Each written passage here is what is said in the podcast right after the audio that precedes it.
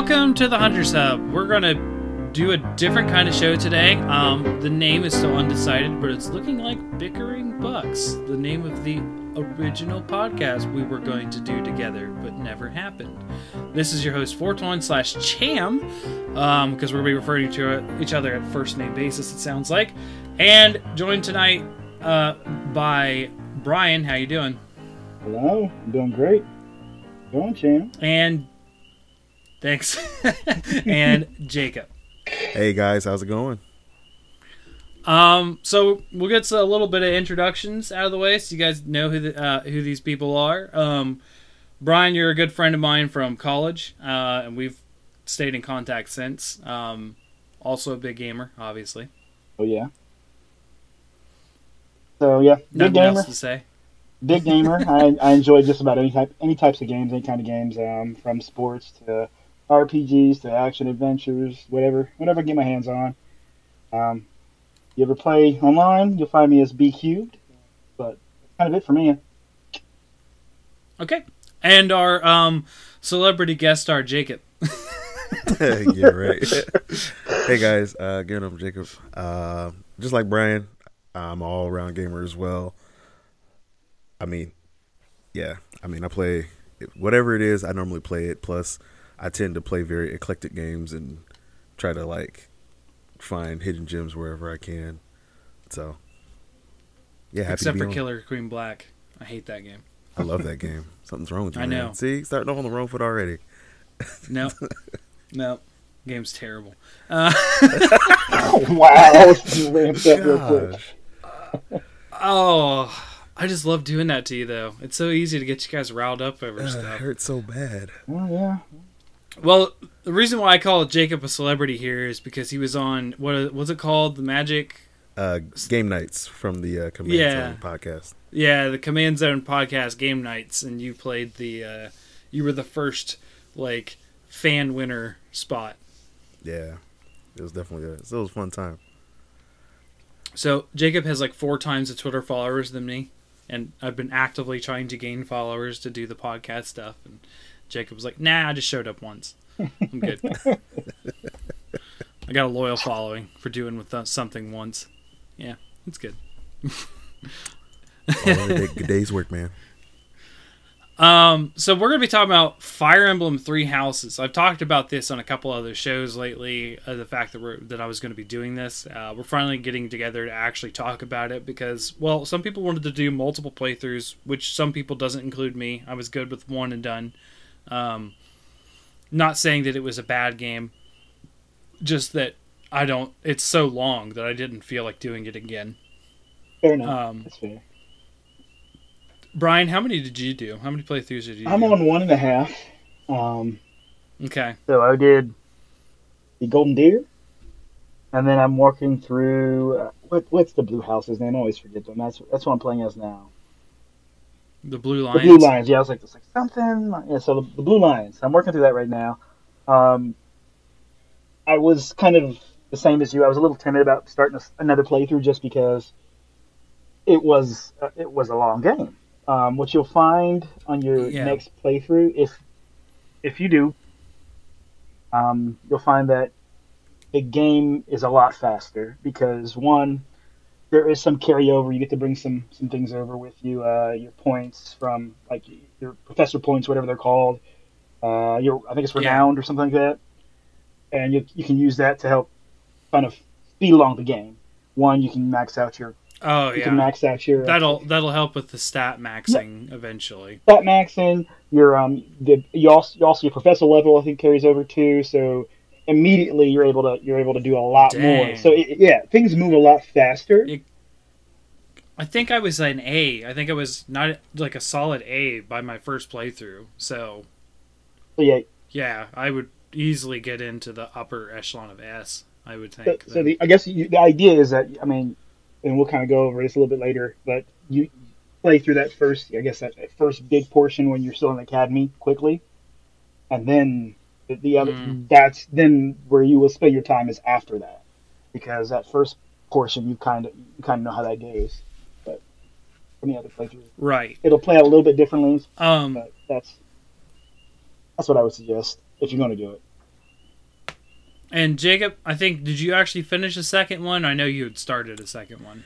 Uh, I started a second one just to kind of get the lay of the land. Um, I basically am like one in a tenth if we're counting like Okay. points. But I watched uh, my wife play through the entire Blue Lions playthrough, um, so I got the gist of a second story and like what actually changes after the time skip. Yep. And you started with the the red Golden uh, what, Deer. What they call? You started with Golden Deer also, so we don't. Yes. No one has a, a point of view of what the Empire. I did. do. I do. I do because You do? because my Okay. son Okay. played all of them, and I watched them play. Yes. He played he played the the Red House, and I have a pretty good idea of what what, what went on, so I can I can chime in here and. Uh, based on my playthrough, which was the Blue Lions, also, um, which is the one and done that I did, um, I have to assume that the red, uh, the red faction is just evil, right? like there's just like, like I don't know how you sympathize with that. They had demons and shit, man. Like Eh, I, I mean, when when you get to like the end game, and once we get there, we can really talk about it. I noticed Mm-hmm. the Blue Lions playthrough definitely painted the Black Eagles in a different light than I came out with at the end of the Golden Deer playthrough. So it'll be interesting to see like your perspective Okay. on it compared to ours. yeah, when we get to the end, I'll tell you that the um, was it the Black Eagles, the, Mhm. their end is is they they don't have the same Way ending. different. Yeah, it's it's it's a different story. Mm. Like so, they're they're not as evil as you, as you would think, for the most part. I mean, whew. uh, so uh, one thing that that I think is a good idea to start out with is both the sort of our individual histories with the series because I think that matters uh, very much on our opinions of the game, and then also initial impressions going in.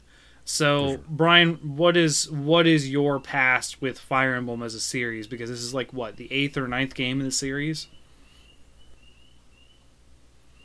Yeah, so I have played, and I, I can't remember all the names of the games, but I've played um, since some of the games since the Game Boy Advance, I believe. Yeah, I mean, the first time I've actually jumped in a Fire Emblem Yeah. series. And then from then on, I pl- I mean, I played heavily the Radiant Dawn, Radiant Dawn 2, I believe Right. um, which were in the which were kind of the, the, the console era and 3D gaming, and then what was it? And then I played the 3DS, the DS and 3DS games, which I forget their names, but I mean I've I've played a, probably about six or seven games I think in total, if, if I'm correct, like somewhere between six and, and seven or six and or eight, something like that. Um, I've, I'm a fan of the series because I do like games of this you know this style. So, and I've always liked how they've they've tried to you know intermix this whole character relationship as part of the battling system and things like that. And and then there's some out there's always some outside perspective of these characters. Right. So it wasn't just next mission, next mission, next mission. I mean, you always had something you do at the main uh, kind of base camp. It was just via menus and some scripted talks that you would read and interactions, things like that. But really have enjoyed kind of that series and how it's grown. And So so that's that's my experience. So, Fire Emblem Three Houses was obviously uh, very um, advertised by Nintendo, and a lot of people were super excited for it because also it was debuting on the Switch. Um, they talked about that I think before the Switch launched or right after it did. I think. Mhm. Um, so, what was your initial thoughts, and even even maybe your first couple days into playing the game? Like, would you have a high hype level, or were you just like, "Yeah, I'm gonna get it," and just sort of like, just got it when it came out? my my hype level is pretty high because I have I have high standards for this game overall, and I was I was the game felt like it needed a new a facelift in some in some ways. Just hmm was what's was it Fire Emblem Warriors? I, I had got done playing had got done playing that game for a while, and it was so it kind of had Fire Emblem on my mind. Anyways, I, play, I played that and was like, man, this game is pretty good, but what I really like to play is Fire Emblem. So when when I saw it was you know being released or when I saw it was close to release time. I was I was actually really excited for the game. Hmm. That was that was it for me. Okay, uh, so Jacob, a little bit about your history and then your your hype level going into. Uh, yeah. Um, I started out with uh, Path of Radiance, which is the GameCube one, uh, Mhm. with probably my most favorite Fire Emblem character of all time, Ike. Uh, I fight for my friends, Ike. and Mhm. um, now, full disclosure, I have never beaten a Fire Emblem game until Three Houses. I did play Path of Radiance. I put like Wow. 40, 50 hours, however long. I put like a decent amount, a decent chunk into the game. Um, Path of Radiance, I put a decent chunk in. The 3DS one, um, I forget the main title, but it was Birthright. Um, Yeah, birth. yeah, where you basically by get to choose like your your destiny. It's basically three houses, but you got three different paths. Um, Sorry, I made a played fu- uh, a stupid Kingdom Hearts joke. Sorry. Uh, but yeah, like you know, you are the ocean's waves and all that.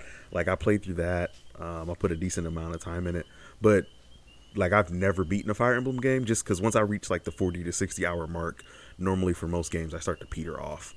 Um, so I'm Ooh. always excited to play the game. For me, I consider it beat. Like if you give me forty to sixty hours, like that's a dollar per hour.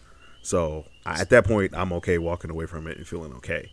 Um, it's Fire You Emblem. you and Chance are very much like that. Then, other Yeah. than Monster Hunter, he doesn't have the hours that I do, which is over nine hundred now. But Whew. um, he uh, Yeah. he he hit the four hundreds for Monster Hunter. But everything else, it's like dollar per hour. I'm out. Like Yeah, I think I hit good. I 80 or 100 hours in Monster Hunter. That's your dollar Um, per hour. You out? That's funny. And Yeah. then I was like, cool, I'm done. Bye.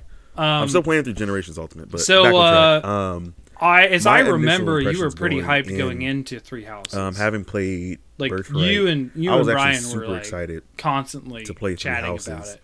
Um, I immediately saw the Golden Deer, and I was like, I'm pretty sure I'm going to want that house. Did we lose Jacob Um, again? And then as soon as I heard Claude's personality, because I'm a big jokester, you guys know that. Um, as soon as I heard Well, Claude's personality and like meeting I do. everybody in the house, Um, I was like, we'll just wait to see perspective when of- it gets back. Um, "You said okay. what?" That's fine. internet problems abundance lately. Yeah, I mean, in this But- time of uh, everybody doing everything online, I guess that's uh, something we just got to get used to, or we fix the interwebs. Right. So, um, I guess uh, I'll go into my history, which is zero. Uh, uh, well, not entirely zero. So there was that time that you had let me borrow uh, Paths of Radi- the Radiance one on the GameCube, Yeah. and I played it when we were in college. And I literally brought it home. Like we had like four nights a week in which we were playing together, or not playing, going to class Mhm. together and then um, four days a week, I should say. And uh, I had taken it home one night to try it out, and I tried it that night, which is pretty rare for me. I, I normally kind of stick with what I'm currently playing and don't add anything else. But I put it in, started playing it. And I was like, "Oh, cool! This I want to go save this girl's dad. She dies forever." And I'm like, "Uh, I'm out." So I took the game back to you the next day, and I said, "It's not for me." Um, uh, so like from there, uh, my that was my only experience with Fire Emblem outside of Smash Brothers before that. And then um, I wouldn't. I had zero hype, zero give a crap about Three Houses during that whole cycle of announcement, even through release. And you guys even talking about it and saying, "Jam, Jam, you should get it. It's so good." And I'm like, I literally don't care. Like uh, I was Oh. playing Monster Hunter. I was playing other things the whole time. Like there was just like there's so many other games I had going on. But then uh, my birthday this year, you actually just got it for me, and it's like you need to play it. And I was like, well, because you bought a full price game on my birthday, I probably should give it a try. So I did, Oh yeah. and and Good I actually finished a full playthrough. Um, probably late February is when I finished it. Um, but I did I did wait to play it at the same time. I was finishing something else. I can't remember what it was, but I had something else I was playing, uh, which wasn't Monster Hunter. I don't think. I think I'd already given up on it. Oh yeah. Oh yeah. I was right around that time. Um, so uh, do we got Jacob back or no? Okay. Uh, sorry if we talked over you during any of that. We don't know what happened, but we just couldn't hear you anymore. Um. So yeah, so Jacob, uh, just to reiterate, you were pretty hyped, right? Like, Oh yes, I think- yeah. um, I was I was hyped going in. Even if I didn't beat it, I was like, it's still a great story. I saw a lot of the improvements that they were making, um, and uh, just going into the game, I was just like, all right, like let's see what it is. And for me, it was a day one buy. Um, I didn't buy many games like many AAA games last year, um, but that was one that I had pegged like day one, like rain, sleet, snow, or hail. Like I'm going, and I'm gonna get a digital copy. Yep. I think uh, day one buys for me last year was two. I think I got two games day one buy. One of them was Iceborne, and the other one was Mortal Kombat. I think that was Uh, it. Uh, I Fire. eventually got Sekiro, but that was like no, Sekiro was a day one buy because I got it on pre-order, and that was that was kind of an impulse day one buy. So I got three games. Um, Okay. But that, yeah, but like, I didn't have a lot of day one buys last year. I've had quite a few this year already. Now for me, for me it was it was a day one buy as as well. I mean, shortly after I also picked up uh, two other games that were day one buys, but they were Astral Chain and Zelda. But I didn't play them nowhere near like day one. I Zelda? picked them up and then kept was still was still playing Fire Emblem at the time. It's it's a long game, but yeah, like Jacob, I was really hyped. I I saw some initial things. I saw there's three houses, for you know, you know, three houses, three different three different stories, so to speak, and um, saw that they were changing up how your your out of battle interactions were going to be. And then at a certain point, I just kind of cut myself off of like anything that was leaking too much gameplay information because I mm-hmm. didn't want to know. Because I mean, that's that's kind of what I do when I'm really excited about stuff. I just don't want to know Right. too much. I just want to know like, hey, is it going to be good? It is. Cool. Stop talking. Let's let's let it go. I'm the exact same As way. as opposed to my approach, which was I don't give a crap, so I didn't see anything anyways. yeah. I mean, that still works though. You come in blind. You know, that's the best way. Yeah, and then and then when I- you know when I when I played through and figured out that it, it they changed enough that I thought Chan would be interested in, I was like, this would be a, a interesting birthday present for you. So that's that is what I got. I was like, they've changed enough that I think you might actually be able to Yeah. enjoy this. and, and to be honest, like I do enjoy strategy RPGs in general, right? Yeah. Like uh, I would say Into the Breach is my favorite still. Okay. uh, as far as SRPGs go because it's also a roguelike, which is a, you know another thing I like. Um, but it's more like like solving a puzzle. Really, this one is more about chess. I feel it's it's more le- it's less direct puzzle solving as it is more like chess and um, keeping your units safe with minimal damage. You know, can I, can I actually interject here too? Mhm. Um, Sure. because I, I, I'm, I'm gonna be completely honest. I freaking love strategy RPGs, um, particularly Oh yeah, turn-based we know. Oh yeah, And I, yeah. and I have always described the ones that I like the most as glorified chess. Like, don't get me wrong, I love puzzle Yeah. games too, but the ones that are like glorified chess, where I like I'm moving my pieces and moving my units and turning, you know what I mean, like making sure I'm protecting my flank and making sure the monsters, yeah, like that. you're you're me- thinking turns ahead. Yeah. Oh man, yes, Yeah. I love See, it. I love that. I love that, and that's and that's and that's the same thing about for me for the, for my uh, like strategy RPGs. But the one thing about that is that if they can become very much the same if there isn't any kind of skills or progression of the characters and things like that, where your characters don't have some kind of upgrade, some kind of changes. If, if that's not done well, it, they can become to me a little bit mediocre. Um, and that's that's where like Fire Emblem, I was hearing what they were doing with it with the new Fire Emblem, I was getting excited because like, okay, cool, you know this the system's going to be going to have a little, little bit of fresh face to it. So let's let's see how that goes. Yeah, and with me with no experience, I had zero expectations. In fact, I my expectations were I'm going to muscle through this until the end. So I, I expected not to enjoy it. Um, He's gonna power power through it, man. was well, Uh, well, there was a point, and, and I'll and I'll move on a little bit. From we'll get back to the the strategy RPG of it because there's a lot to talk about in that topic. But um, sure. one thing that killed my initial playthrough was the permadeath. So I decided, hey, I'm a hardcore gamer. I'm good at tactics games, which I am. Uh, I'm gonna go for permadeath, and then sometimes there's just things about Fire Emblem that I just don't know, right? Like I had a be- uh, a battle where so I was playing the Blue Lions and I had Dedue, which is sort of like um, Dimitri's right hand man, Right. and Dedue is like the people of the disposed kingdom that assassinated uh, Dimitri's father and mother and family. Mhm. But Dedue and him have a really close relationship, and Dedue died uh, in the. I would say the the there's uh, there's a guy in the Blue Lion playthrough because I know some of the battles are different. Um, where he the first is set are the same.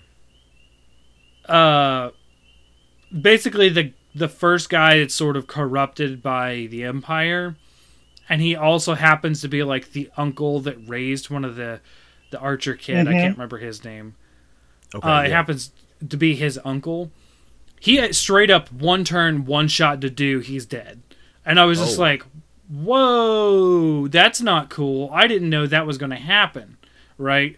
Like i didn't know i like i figured the dude could get up there get a hit in and get out right? And no it, that wasn't that wasn't the case. And then they did something where he actually got trapped in there so he couldn't even escape. So he was i had to watch him die.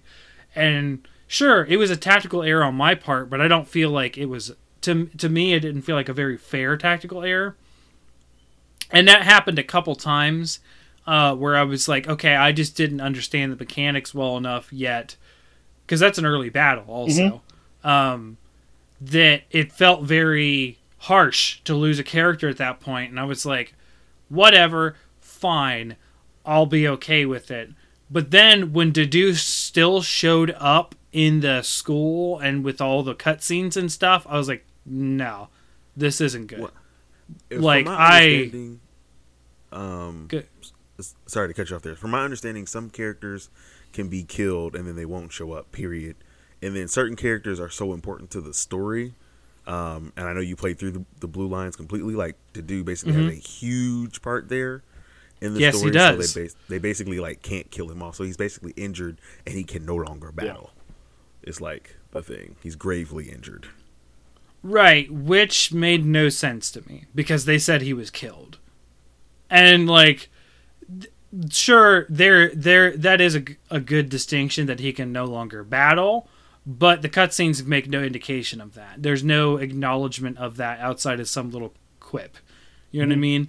Yeah. So that sort of turn and that sort of I, I'm okay with permadeath now. I wasn't back when you originally let me borrow the GameCube one. Uh, since then, I've gotten into well, into the Breach has permadeath. Uh, I've gotten into Darkest Dungeon. I've done you know, um, Blood Bowl. Like I, I uh, I've been playing XCOM recently. Like I'm okay with permadeath. What I'm not okay with is permadeath on story important Oh, yeah. characters because that doesn't make any sense. And then that's what kind of like okay, I'm not playing in classic mode.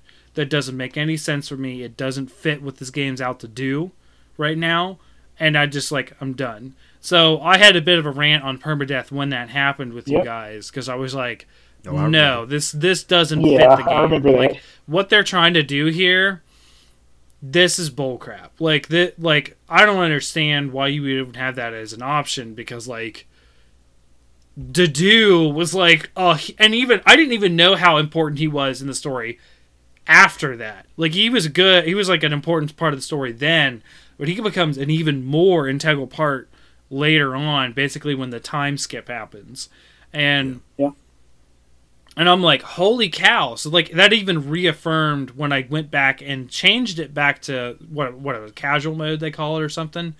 Um, when I changed it to casual mode, so that means I lost what ten hours into the first campaign. Mhm. Like the I lost ten hours to a, basically a failed Yep. save, and I was just like, that feels bad, but it's not terrible. It's not like I haven't wasted ten hours in another game, Monster Hunter. But um, like, uh, like stuff like that. Like it just didn't, it didn't sit well with me. So like I really don't like the fact that permadeath exists for this game in particular. I can't speak to earlier Fire Emblems, but I feel it doesn't fit if they're going to keep those characters around and still tell the They same don't. story. The- the- So- well, the thing is, like that character, and this is where, where it gets kind of weird because, like you said, Dedue stays. Other characters, they they're gone. Like if, if it's they're, they're just gone. They're actually dead. You you will not see them anymore. They will not make their way around. They're actually dead.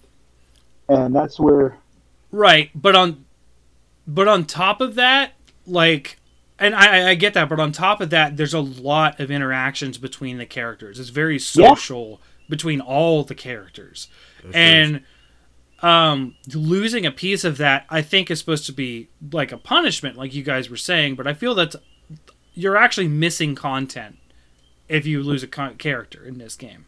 Whereas if you lose a character in Darkest Dungeon, you're like, oh crap, no, I can't let my uh, Shield Breaker die. He's like my best one, and he can, he's got all the good traits, and he dies. Yeah, that hurts and sucks, but it doesn't stop your game, right? It doesn't actually. You don't lose content for losing a Shield Breaker.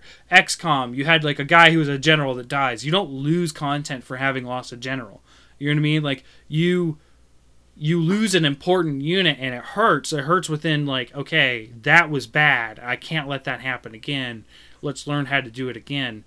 With people that aren't disposable and permadeath, I don't feel that's a good fit. That's just my personal Well, opinion. I think there's a duality to it too, because I mean, so you, you, I, I understand what you're saying is that like you're missing content, but I would also argue that um, at the same time, you're you're not missing content, but you're you're you're you're changing content. You're getting new content. Your playthrough may be augmented or different from mine now because this person died. Um, yeah, it sucks because no, but I mean, I, it, it, but it wasn't. it totally wasn't. It just I couldn't. You're not allowed to play in this guy in that instance, yeah. But there are I mean, there are other the one characters that, character will change Yeah. you can kind of how lose events turn out to a certain characters in extent. the story that you can lose and still go. But I know Brian. I you sure lost did. character, right? So, yeah, accident. speaking of losing characters, like I said, like, I right? I'm used to the, the, the idea of permadeath and these games, so I, uh, you know, hmm I, I, put up some some caution because typically you play the games and it, they can throw traps at you sometimes. So, uh, so Oh, yeah. if you're not careful, you lose a Oh, yeah. character. I was playing one night. It was late. It was late that night. I was playing um, a battle. It was a relatively easy battle, but you know, if you, if, just like any battle in, in this game, if you set the wrong unit out too far and he gets surrounded by enemies, good chance he could die. Especially if it's like his weakness, and especially if it was a character you're trying to level up. So it, for me, it was Cyril. I had Cyril, and I was trying to um, to, to buff him up. Um, he was, I was training his skills, and I went to. I can't think of what the mission's called, but it's the ones where, where, where all the sandworms are. You can just do. It's a reoccurring mission. You have all those sandworms come out of the ground, and you can fight them. And it was a good way to like for me to generate um, some skill points. Yeah, I never fought sandworms. Oh, you've never fought the That's interesting. sandworms? It's it's so it's a side quest. Um, it's a, it, it's it's an elective quest. I did all the available side quests, like the story ones that helped out characters. It's I not- it wasn't a- those. But yeah, it wasn't as far as one. like It was just I felt like doing it this day, and, I, and it was if it was Mm-hmm. just getting items, like I actually didn't do a lot of extra battling if it didn't involve other characters. A lot, like I actually had um, a system where the first day of the month was Mhm. always exploring and doing everything in in the mausoleum or Monastery. whatever the school, wherever you want to call it. Yeah, um, that was always what I did. I always at least did one rec- lecture, then rested, and then the last whatever I had remaining weeks was battles to catch up. And there was actually more battles than I needed because like the Yeah. because there's like certain timed battles for certain character stories and I did them all Yeah. plus some extra side quests with that formula. So actually I felt like I had a good routine of what I was doing and I was able to like max out You know- everything that I could. I felt. I had, I had a similar ish routine, but I threw I would throw in some of the non essential quests, quests that had nothing to do with any characters. And like I was saying, I was I was taking him on this quest, playing late at night. I fell asleep, and I guess I must have tapped A a couple of times or whatever. This Somehow I finished. I woke up. The battle was over. I finished the battle. I woke up like maybe an hour later or something like that. Battle was over. I won. I saved the game, continued to play, do, you know, do some things for the month because similar routine as you. My first couple days aren't battling in the, in the month, the first couple weeks, so I do some other things. Um, and then all of a sudden, I go to go to my battle, you know, my battle day, and I'm searching and searching, and I cannot find Cyril. hmm And I'm just like, what the heck? Where is he? It's like, did I, did I is he, is, is he indisposed? Something happened in the story event, so I start going back through my, my play log and I look, and lo and behold, Cyril died that night when I fell asleep. and I was I was pretty upset about this because I had put a lot of like time into training him up because I had plans. So I was like, oh, he's going to be this particular type of character. I'm going to build him his stats up this way. It's going to be a really fun guy to play. Mm.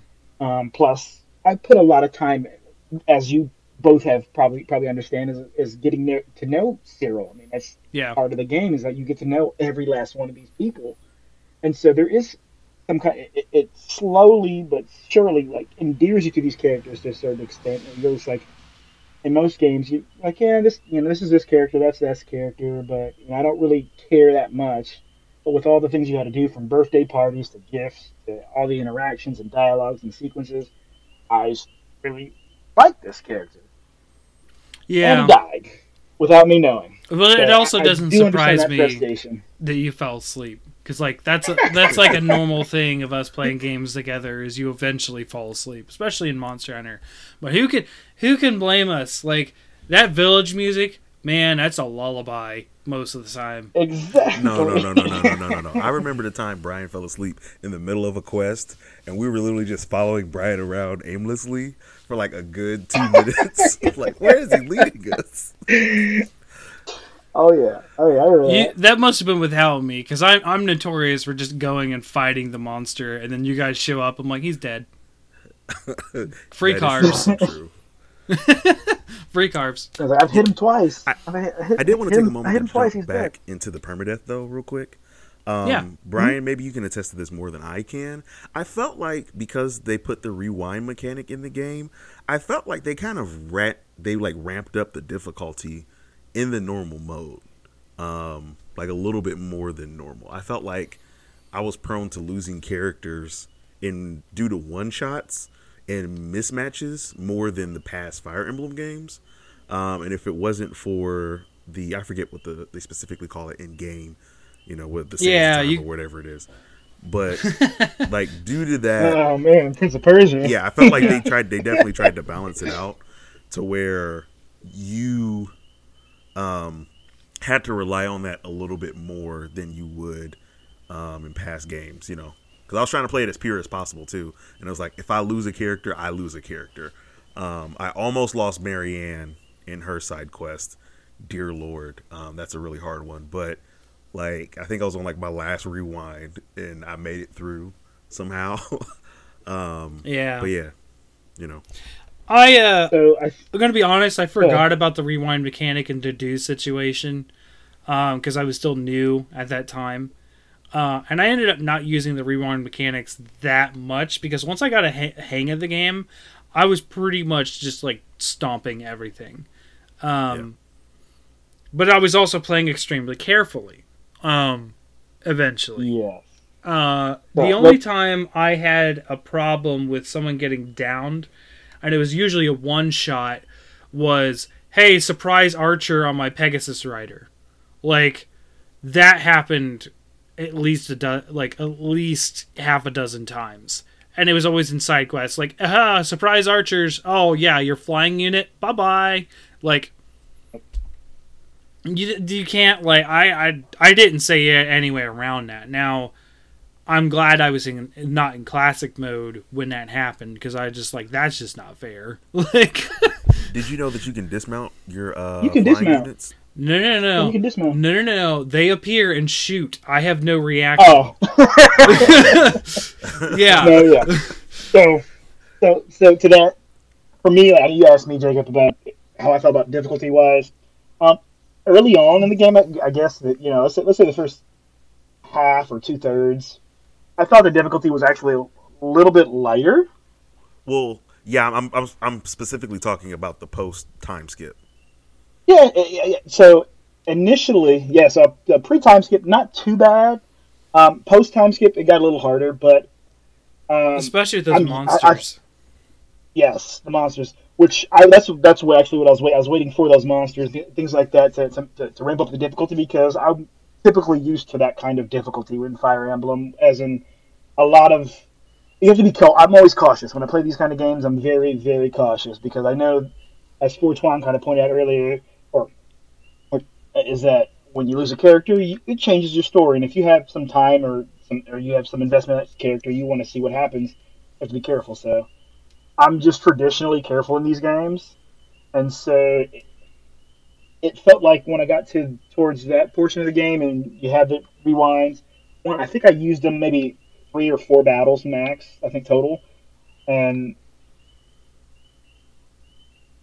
and those were like the very ending battles. I think I think towards the very end, I started. I, I, I was like, whoa, crap! Didn't didn't see that guy here, or you know, didn't realize that something similar to how Fortuan said, hey, something popped up. Um, but one of my big things is that like I always try to have units I know that are squishy. You know, like the Pegasus Knights, they can do a lot of damage. They're great. They can move across. But an archer shows up, or a wind mage, or something of the sort, and they just rip your wings off your your Pegasus, and it comes plummeting down. So I Yeah. would typically fly it out and make sure I had enough movement to move it back. Like that's just my play. Like I would not fly it out too far, or swing it out too far, unless I knew I could Oh. kill. Unless I knew that would kill something and end the end the match. Now there Um, was times where I overextended, like where you're talking about, but there was an Mm-hmm. actually specifically a time where my units were actually very close together. The Pegasus is maybe four or five squares off to the right, and it's like some event, and then archers come in and start shooting. Like they actually come in behind your troops or to the sides of your troops, and I was like, "How was I supposed to know that? Like that doesn't make Yeah. any sense." Um, or they'll spawn behind you, things like that, where like you, you've moved forward, you got your whole group, you got you got your like your protectors in the front, your squishy units like your your mages and your and your healers behind them, and then all of a sudden like oh you know quick time event, we're spawning enemies behind you, and it's their turn, and now they're coming up for your squishy units. Yeah, so it was a- it was more stuff like that that got me than Mm-hmm.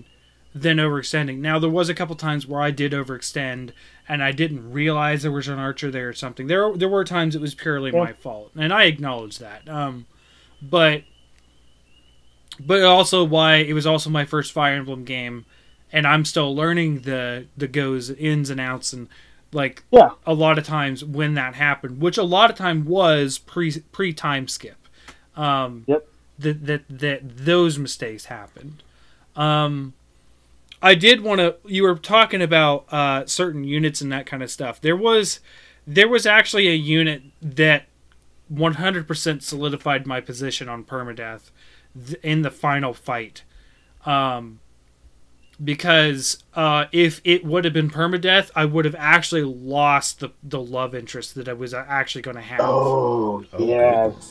Oh Um, yeah, that would have that would have been rough. But Now, um, what ended up happening is there's this unit, and I don't know if you guys had this in your Golden Deer playthrough, but uh, the- basically you're fighting the the Black Hawk Empire. Um, D- Dimitri's half sister or stepsister, whatever her name is, that that is the main Spoiler alert. character. Yeah, I mean this is going to be a spoil podcast. Sorry. Right.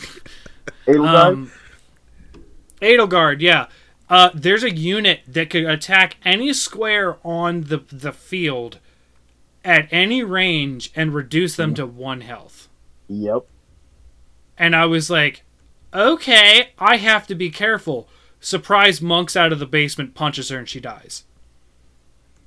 and I'm like, oh my god. And she's my biggest healer. I'm disconnecting Um, right now. Trying Mhm. to disconnect back in.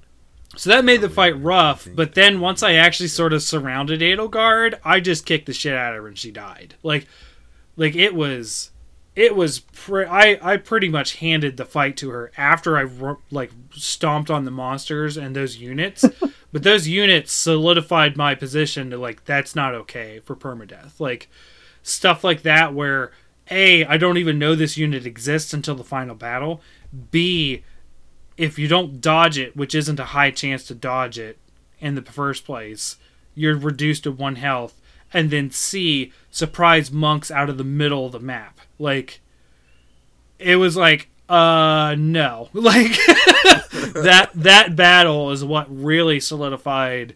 Like, I was like, I I don't like this, but then I was like, also, and this is actually post rant also. So like, you guys had already talked. We'd already had the discussion Yeah. about permadeath and you, you know jacob you you play the previous games and you're used to that and that kind of thing i get that but like for me it was like no that i cannot lose a story character that i was specifically at, at trying to go to that story for you know what i mean I would have I would have rewinded for that or whatever because yeah, I, I- think I think there is. I would have save scummed essentially yeah is what you would would- have to do There is a particular point where it does become a little unfair, and I, I don't think the permadeath itself is unfair, but I think like, hey, you're playing and surprise archers behind you randomly, like you know, just without any warning, I without any way of covering yourself. I think that's a little bit too steep i think you can have one one or the other. I don't think you can have both. I don't think you can put in surprises like that and still have permadeath on story characters.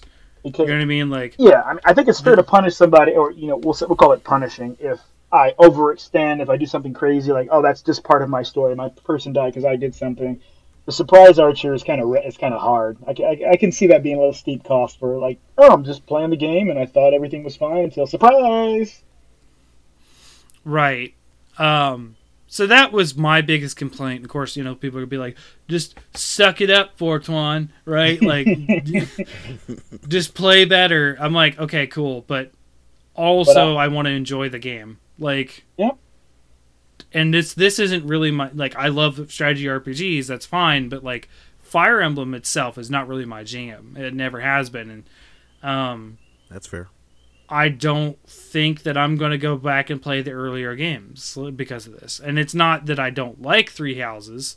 I do. Uh, I do for many reasons. But uh, I'm also not craving that kind of battle where surprise attacks and permadeath happens. Yeah, yeah. Like, I just. That Um, doesn't feel right because like stuff like into the breach you can see everything's intent you all have you have near perfect information when you have permadeath you know what the intent of the attack is you know in certain scenarios okay wasps are going to come out of these canyons every turn uh, or if that's not the case uh, you can see when an, en- a unit is entering the next turn you can see Yep. okay unit's going to enter here the next turn a lot of other games do a lot of good information to sort of reward insightfulness, whereas Fire Emblem Three Houses doesn't really reward a lot of insightfulness. It re- it rewards careful play, and well, I'll take. Okay, go ahead. Continue. I'll, I'll let you finish. no, I can see how you can say some insightfulness, like maybe okay, this could be a good ambush point. I could see if you're if you're hesitant because of that. But I'm not familiar with Fire Emblem, right? So I don't know that people can jump out of a bush or jump out of a stairwell all the time. And fine, whatever. My inexperience is what gets me, but I'm not okay with that on a story character. That's the big hang up for me, is it the fact that it's on a story character. Now, what I Right. will I'll backtrack and say that, yeah, you, you there is that surprise, but in this particular game, you can rewind, and I think that mitigates a lot of that because you but can play with rewinding doesn't always change the outcome. you can rewind up to Right. like, is it like ten turns or eight turns? Like that's a lot of turns. So Yeah, with- but with- that's also that also sometimes I actually did rewind like uh, I think it was six turns one time as far back as I went, and the outcome was mostly still the same because it was a story battle for the red-haired girl, and Mhm. her father is the extra unit dude that comes and joins you who has a heavy knight. I can't remember their names. She's a mage. He's a Mhm. heavy dude yeah, literally the start of the battle they're surrounded by six units and it's just him and her Oh wow. so Yep. and i'm like uh okay now i had to rewind a lot now i'm on casual mode but you lose the battle if either one of them die Yeah. so gotcha. it was it was permadeath either way you know like now, granted, permadeath is, and I'd have to reload my save Mhm. if that was the case, or restart the battle entirely. But it was not what I ended up having to do. Is basically turtling up in the corner, and just sort of praying they don't get killed. Like that's ac- there was actually some scenarios where it was just terrible. Yeah. Like Yeah. I was just like, I don't see a good way around this. No matter how many times I rewind. So what I ended What up about doing equipping that actually solved it. No, it was because the, uh, she was a mage through and through, right? So she can attack and use a different weapon and that kind of stuff, but that doesn't change her. I mean, I guess I could change her class, but she wasn't trained in a lot of other classes. I could Mhm. basically take her back down to the monk. I think was the only thing I could have done, um, which might give her a better evasion chance. But like, um, Okay. the the dude, I had no control of what he had at that time. Yeah. Okay. I could control him, but I had no control of his stuff yet. He didn't officially join until the time skip, and this is Okay. pre-time skip. That's Um, interesting. Was this like the first So, battle like- after the time skip? No, it was before the time skip. Okay, before. before It was a story. It was a story battle. One of the green ones, the green circle. Okay. Yeah. Yeah. So those story, some of the Um, story battles do they do ramp up some of the difficulty. I will give you an early game. Like some of those story battles are actually pretty tough. Right, and I had I had done this down actually pretty early into when you could get it, but um, what I ended up doing is it was actually very early into the Pegasus Knight that I had because I only ever had one flying unit, which was the blonde-haired girl that uses lances. Yep. I don't remember her name, but she was a highborn and trying to get married off was a lot of her story. Um, as like she could fly really far, so I had to make her fly through some archers, and that was the other part is there were some archers blocking that way. Mhm. So I actually had to fly through some archers, hoped that she could dodge them, which she had a pretty high dodge chance as a Pegasus Knight. Um, get over there, murder two of the units, um, like just absolutely murder them, so that those other two had a chance to fight off the other four. Yeah. and then, uh, she had to actually drop out of the uh, drop out of the mount between every turn too because of the archers. So I, yeah, I did know you could drop out of the mount, but I was like, I have to fly into danger, mm-hmm. essentially. Yeah. and Mhm. it it was it was a headache. Uh, to, Was it Ingrid? to be honest, Ingrid, yes. Yeah. I- yeah, I, I don't. Re- it's been a long time since I finished the game. It's been since February, um, but I did want to give you guys time ample enough to play what you did. But and then we took a long time because Corona and blah blah blah to really get together and talk about this. So I may have forgotten some details. Oh no, no, that's that's fine because I mean I, I had similar battles where like. I mean, that's that's kind of Fire Emblem's thing. Like t- most of your battles are most of your battles are you, you have you pick your team, you go out there, you do your thing, and those battles specifically like with rewind, you're you're you're pretty solid. Even if you get ambushed, you can rewind, kind of reorient how you did things, and that would work out. I know some of the ones you're talking about Right. where like yeah, they give you like you have two some of more the scenario based ones, I guess you'd call them, where you had like two characters or two characters on one side of the map, the rest of the characters on the other side of the map, and you're trying to figure out like if these characters aren't equipped equipped right, or if they don't have the skills, or maybe it's it's just going to be a tough fight regardless. Like they're isolated Yeah. from everybody else. I mean, Yeah, it- it does make the fight And- and really it- hard. and I will say these situations are extreme situations and are few and far between in the game. yeah. For the most part, the game is very fun, very well balanced, and quite enjoyable. Yeah. Um, I will say that. Yeah. Um, however, one mistake can make you lose a character entirely. Yeah, Or your mind, man. Yeah, it's crazy. and, and Um, previous games, I'd say now, that, I that was that was the norm. Like every battle felt like that because they were. They, I mean, you don't have rewind, and you would have to do some quick save stuff, like, things like that, where you can't cancel the cancel. save scumming. Yeah. Yeah. So Yeah. Save. Oh, I lost a character in the battle. I guess I'll just reload.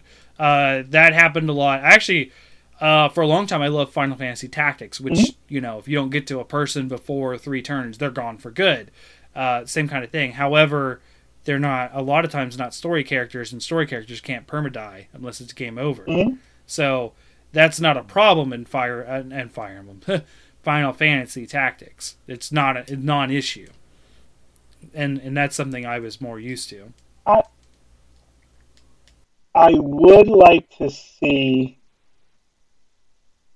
It, so, as you say that three turns, and, I, and it's kind of similar in XCOM, where like a person can go down, but if you can get to him with enough time, you, there's a chance you can rescue. I would love to see that in Fire Emblem. Um, I can't recall. I know there was a previous. I think in think in one of the previous games, I might have had something similar. I could, I can't recall, but I, I'd, I'd like to see that. I'd like to see that mechanic. I mean, with permadeath, I think that's a little bit more fair because, in my opinion, you, you do that. Okay, I made a mistake. I'm going to have surprises. Okay, at least I have a way of attempt, you know, making making a research, bringing my team back through to try to fight their way through the, you know, our downed ally and possibly, you know, resuscitating or, or, or saving them. I think that seems a little bit fair to me. A lot fairer and a lot more approachable than like, nope, your characters go down. They don't get like knocked out. Kind of like uh, not magic, but uh, D and D, where you're bloodied. Like, oh, this character's bloodied, and if we can get to him before you know before he's down, um, he's, he's he or she's fine because then you can then it then it goes back to what I, you know I think Fire Emblem is is a lot there is a lot of like assessment of the board. Yeah. But there are there are there are, there are scenarios where even if you assess everything and you you've hovered over every unit and you've looked at all your all of your uh, your percentages and all who's going to attack who, there's that randomness that can kind of throw a kink in, which I'm okay with that. But some of the randomness is a little bit steep Yep. when it comes to having Yep. the permadeath. Yeah. So I, I would like to see like a, a revive type deal where you had you know if you can get to them in two or three turns, that way you can play smart and still have an, the opportunity to try to save a character. Okay. Um. Uh. Uh. Jacob, do you have anything else to add on permadeath? I think I'd like to get into the characters soon. Um, yeah, just a little bit. Um, I know, I know you were talking about the past Fire Emblem games. They basically, once it got to Fates for the 3DS and um, was it Birthright? I don't remember what the thing is called. Birth by I sleep. Yeah. I know. I really, literally just looked it up. Uh, Fire Emblem Fates and Awakening. That's what it was. Awakening and There you Fates. Awakening was the first one. That's when they took out uh, perm permadeath. Um, they made it an option. Not, well, they didn't take it out. They made it an option. And I remember even then it was a big deal amongst the Fire Emblem community. Um, I didn't have a 3DS then at the time, so I didn't get to play it until Fates. Um, but I know like for a lot of people, they didn't get into Fire Emblem because of the permadeath. It's like either I'm going to save scum and rewind back, or I'm just going to lose these story characters and I'm going to be sad on all the content that I'm missing out on. Um, I know for a lot of people that's a really hard choice. Um, so whatever way you enjoy the game, like if that helps you to and get your enjoyment, your full enjoyment out of the story, then like kudos to you. You know. Yeah, and I, I think it's important that it's a choice to to do that. I think that uh, for me, the answer is not permadeath. I think that if other people can handle it, that's fine. I could probably handle it on maybe a third playthrough, which I won't do. But I think that's about when I would be comfortable with it. um, and I, I and I'm not bashing people who like the permadeath in it, and I'm not bashing that it exists in this. I'm just saying, for me, I don't like it. It is not something that I want to deal with. And I thought I could, right? But I was like, no, not on story characters. Yeah. That's just that's just out. Um, It's a valid point, man. what I what I like is the fact that it is a choice, right? And that we can actually have the different experience here. Whereas, um, you know, it, it it it gets into a larger debate when we talk about like games with easy mode, like uh, Dark Souls. Like uh, people clamor for a easy Dark Souls, right? Or and then people are like, well, it inherently changes the game. It does, right? It, and it will. It will change what Dark Souls is trying to do if it has an easy mode. It does inherently change how the game plays uh, for Fire Emblem having a no permadeath, which to someone who was like born in the darkness of of permadeath, that is just how it's played. Get over it, right? But that doesn't do well for accessibility. As much as I am way over Iceborne and way upset about some of the decisions they made. I very much congratulate them for making a more streamlined experience and world that was accessible. Because that way so many more people can play. And I like that Fire Emblem is doing it in this way, and they had the extra time and resources to make a non permadeath mode and a Yeah. permadeath mode. I think that is great about you know whoever developed this. I know I know it's not just Nintendo; it's also someone else, right? Uh, yeah. Yeah.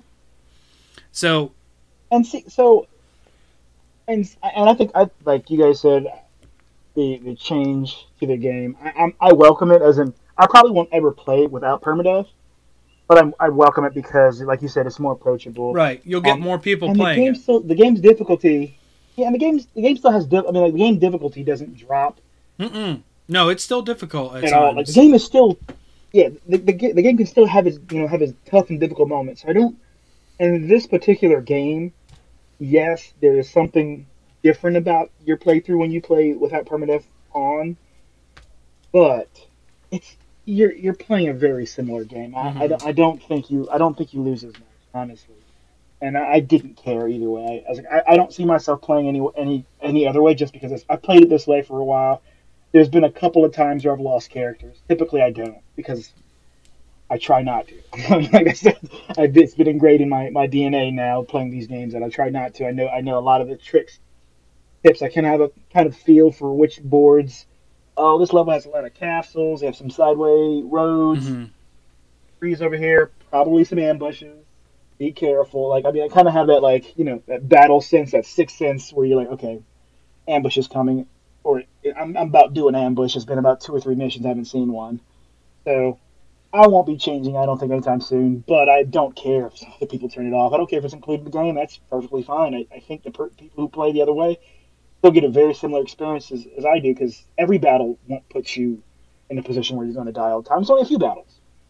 Yes, you would lose a character or, or, or not, and Yeah, that's where you'll notice the big difference in your play. You'll, those battles that become like almost unplayable for you become a little bit they become a little bit more playable for those who don't want that. And I think that's the only big difference you're going to see there. yeah, and I I enjoy that there isn't a permadeath because if without it, I probably wouldn't have finished this game. I probably wouldn't have, and I and there's multiple reasons why.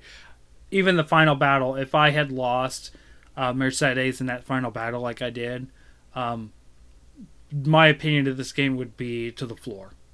And you know how that happens with me. No, I, I'm serious because, um, was it uh, both L.A. Noire and Red Dead Redemption? Both were games I actually enjoyed up until the end because of then something happens and now I literally hate those games. Um, Yep. and, and Brian knows this very well. He heard my rants on Red Dead Redemption. It's it's hard for me to get into a cowboy game being a Native American. It's Yeah. really hard. They made me like a cowboy, and then they just murder him.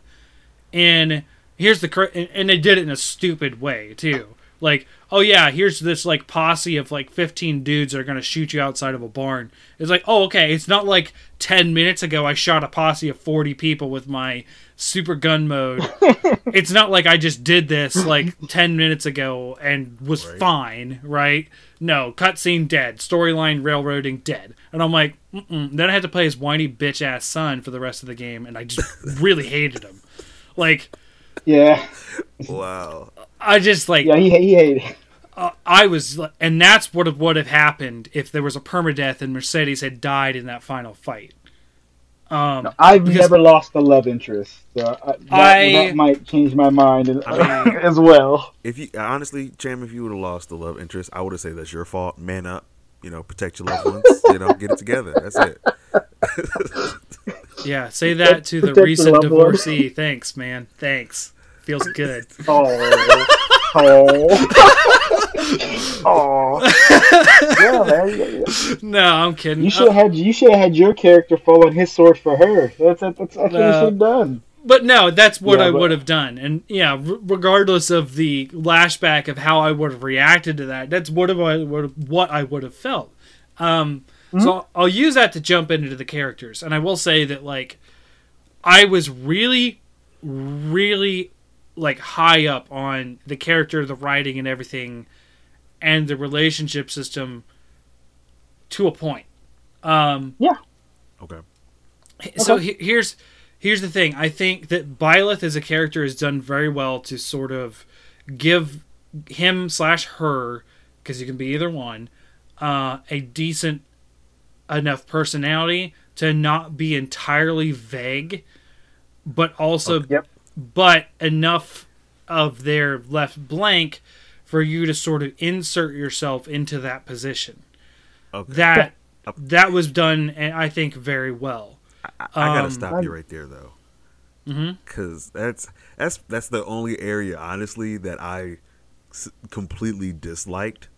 Um, Ah, coming from somebody that played like Mass Effect or Deus Ex, where you have enough dialogue choices where you can like insert your own personality in there. Um, I am kind of sick of the voiceless protagonist. Now, granted, he did have lines, or she had lines. They had lines. They they, they had lines. Um, in They the actually poses and stuff like that. Yeah, and No, no, no. It- they actually said things in the dialogue. You just didn't see what they said. I mean, they just gestured, and that I'm I'm personally sick of that. I mean, we get we we deal with it enough with Link. Um, he is like the the the voiceless protagonist of all voiceless protagonists. He does the screams He- every time. The ah! He does that. That's not a speaking line; those are yelling. Mario has more speaking lines than Link. Fight me. Um, I'm, why would I fight you on that? It's actually true. I know it's so sad.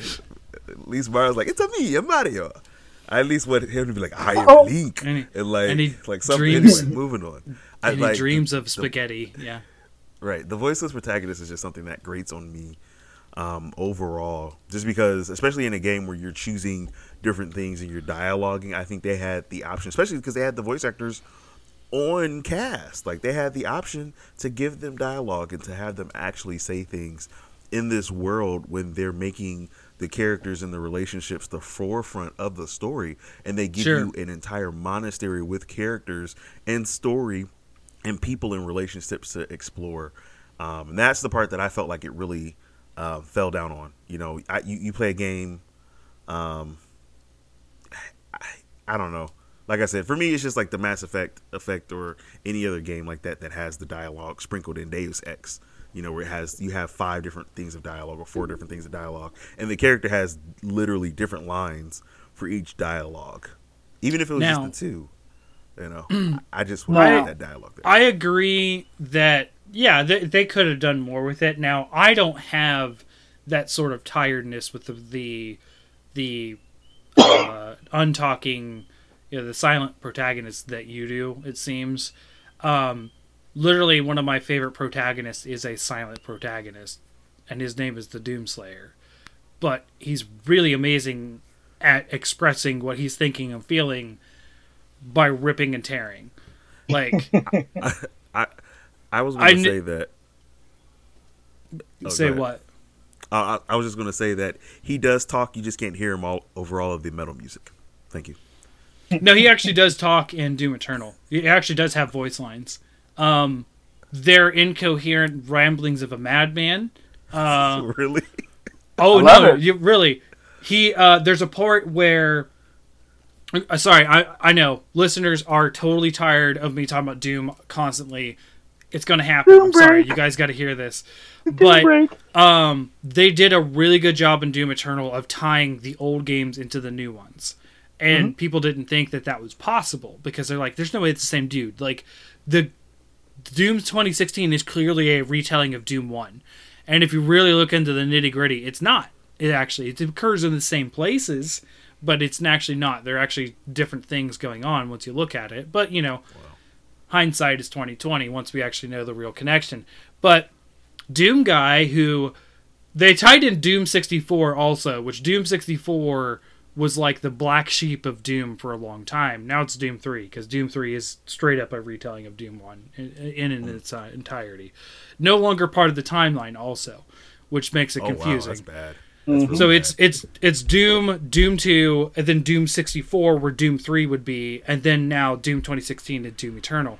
So the time of Doom sixty four happened right after Doom Two, and Doom sixty four. At the end of it, he says basically he stays in Hell to make sure that n- Hell never tries to attack Earth again. Right. Cut to years later, the the cons, uh, which are not the magic people from Magic the Gathering. The cons are like the angel equivalent in the Doom world. Uh, find this rambling madman outside of just roaming hell, slaying demons, who's a straight up human. He's not an angel. He's not a superhuman. He's just a straight up human. They find him incoherently saying, "Rip, tear, must kill." demons and it's like literally that's the lines and like um other than that like as a silent protagonist he they actually display his emotions very well and doom 2016 brian's seen this the the opening to that game is like really on point to what he's feeling Yep. right because like there's the, the the line that samuel hayden's like but it was worth it and you see him cracking his knuckles like nope it wasn't and then he punches the screen so he can't hear Samuel anymore and cocks his gun into the music. It's just fucking amazing. But like but um I liked I liked Byleth to a degree. Now I understand where you're tired of that, but I don't I, I I don't see that. I have a different. I, I'm kind of fall in the middle. I know. I kind of Yeah. know what, what what Jacob is talking about. I mean, and it's not just it's not just Link and and um and Byleth and but just in gaming, just you, you go back a few. You go back like a console or two. That was very common, where either the whole cast or the protagonist just didn't speak. But in this particular game, I felt it was fair you had the character the, the main character had enough interaction and, and there was enough voice going on all over the place that it didn't bother me like it would normally bother me um Yeah, so i i, I, I, I would say that Go ahead. Sorry. I'll say I'll say that in this particular game it, it was it was enough that everything else was carrying the game the other the other the other characters dialogue even your choices though they weren't as um, I guess you didn't have as many choices in it, and, and when you when you did have opportunities to make choices you get you didn't have choices that might not particularly aligned with how you really wanted to. Overall I thought it was pretty good especially for a game that typically doesn't do that for you. Like you typically don't get like Fire Emblem usually just play a story an existing character. There are a few games in the series where you do play as you know a character that you customize but this is this this one was a little The- bit more open ended I think when the it comes to stereotypical farm boy out for an adventure. you will t- well, I mean, you, you play like Ike. Ike is the character you play in, in, in previous games, or, or, or oh, and Roy, Oh, okay. and like, like that's like you will play. That is who you are. So it's been Ike, recent. Marth. Yep. All these weird people from Smash Brothers All the that I don't really give a crap hey, hey, about. hey, watch it, watch it, watch it. Chrom. Watch, Um, watch what? Wa- Watch them die to Bowser. I think what, what Okay, the oh. game Chrom is in was the first game I think that had you take a you build a character, and that your character was kind of Chrom's assistant, if if you will. Mhm. You know, he Chrom- he was Chrom's strategist, and that was the first time you you, you you got to make your own character, and very similar um, style. Your character didn't talk, things like that, but he he actually felt more um, robotic. Then Byleth is a, Mhm. is a is a very good transition from that, that more robotic feel, and I hope hopefully we see more progression towards that because it can it can be better. Obviously, it could be better, but I don't think it's Right. one of the one of the one of the ways in which it's been done that it just that has just grated my my nerves like Jacob has uh, become fatigued Well- against it. Similar similar character styles. I think uh, I think that Jacob does have a point because um, the silent protagonist obviously works in certain situations, Mhm. right? Um, the silent protagonist works uh, in certain characters like Doom Guy, Master Chief, uh, where well, Master Chief isn't entirely silent. I mean, he actually has voice lines and stuff. I was going to say, but I was Uh, just letting it slide. You know. No, I, I, I was I actually enjoy Halo. I've played most of them except for the recent ones. Metroid Um, and Samus. Yeah, that's another set. Yeah, Metroid. That makes sense. She's a bounty hunter. She really doesn't care except for Okay, she's not silent anymore, but that game was really bad, so we don't talk about it. I, I never played it, and I don't I don't know. I don't I don't have any feelings. I mean, for I still consider you silent if you don't speak a lot. Like, I mean, if your lines are few to, to none, I will, I will, I will throw that as silent protagonist. I, I don't. But I do see the point because there is a lot of Byleth or Baelith or however you, however you say it interacting with characters. Mhm. And that that could have been voiced or done better or even dialogued out Yeah. like they do with the pictures. It could have been polished up. Uh, I feel like I feel like because of how they use it in this situation, I kind of agree with Jacob. But during my playthrough, it didn't bother me because I'm not. For me, that wasn't a sticking point. You know what I mean? Because I haven't dealt with it before. no, that's Um, It, To be to be fair, it didn't bother me until I heard Byleth talk in the middle of battle. yeah. At that point, I was like, "Why didn't y'all just have them voice the rest of the Yeah, lines?" like, why That's not? The only Yeah, reason that I it honestly that. bothered me is Um, because they went and picked a great I, I will say voice that I didn't enjoy the very anime you know, thing for for each voice. that that, like, that Use them, I'm now use them the powerful and have green hair. Like, come on. Like, I we we we know among us, I'm the least anime fan here. So like when I see uh, when I see some stuff like that, it becomes ridiculous to me. And and and then I get where they're going for because like she the, the goddess combines with you and then the t- time skip happens soon after, but you know what I mean. Um Yeah. Yeah, I would have liked some lead up to that. Like- I, I think I'd like some lead up to that versus just like next battle. I'm power. I'm powered up. I just there's just so much so much of this uh bravado over it and then suddenly nothing that it just like it's so anime and I and it's one of the things that I hate about anime is is those kind of tropes. Also the unrequited love shit that happens in most animes that I really don't care for. Um uh like I just uh, but like that was a part part that that bothered me. I literally rolled my eyes when he came out of that whatever thing and he was green and shining and his hair was flowing out of wind coming up Yeah. for no reason. Super Saiyan And Green, I'm come on. I mean, you got an exclusive class for it. Let's be fair. I- I'm not. I'm not. I'm not opposed to like. It, I it- would have preferred there was not pers- exclusive classes. I feel that would have made more sense within the world to not have exclusive classes. why? Why do you think that? Curious.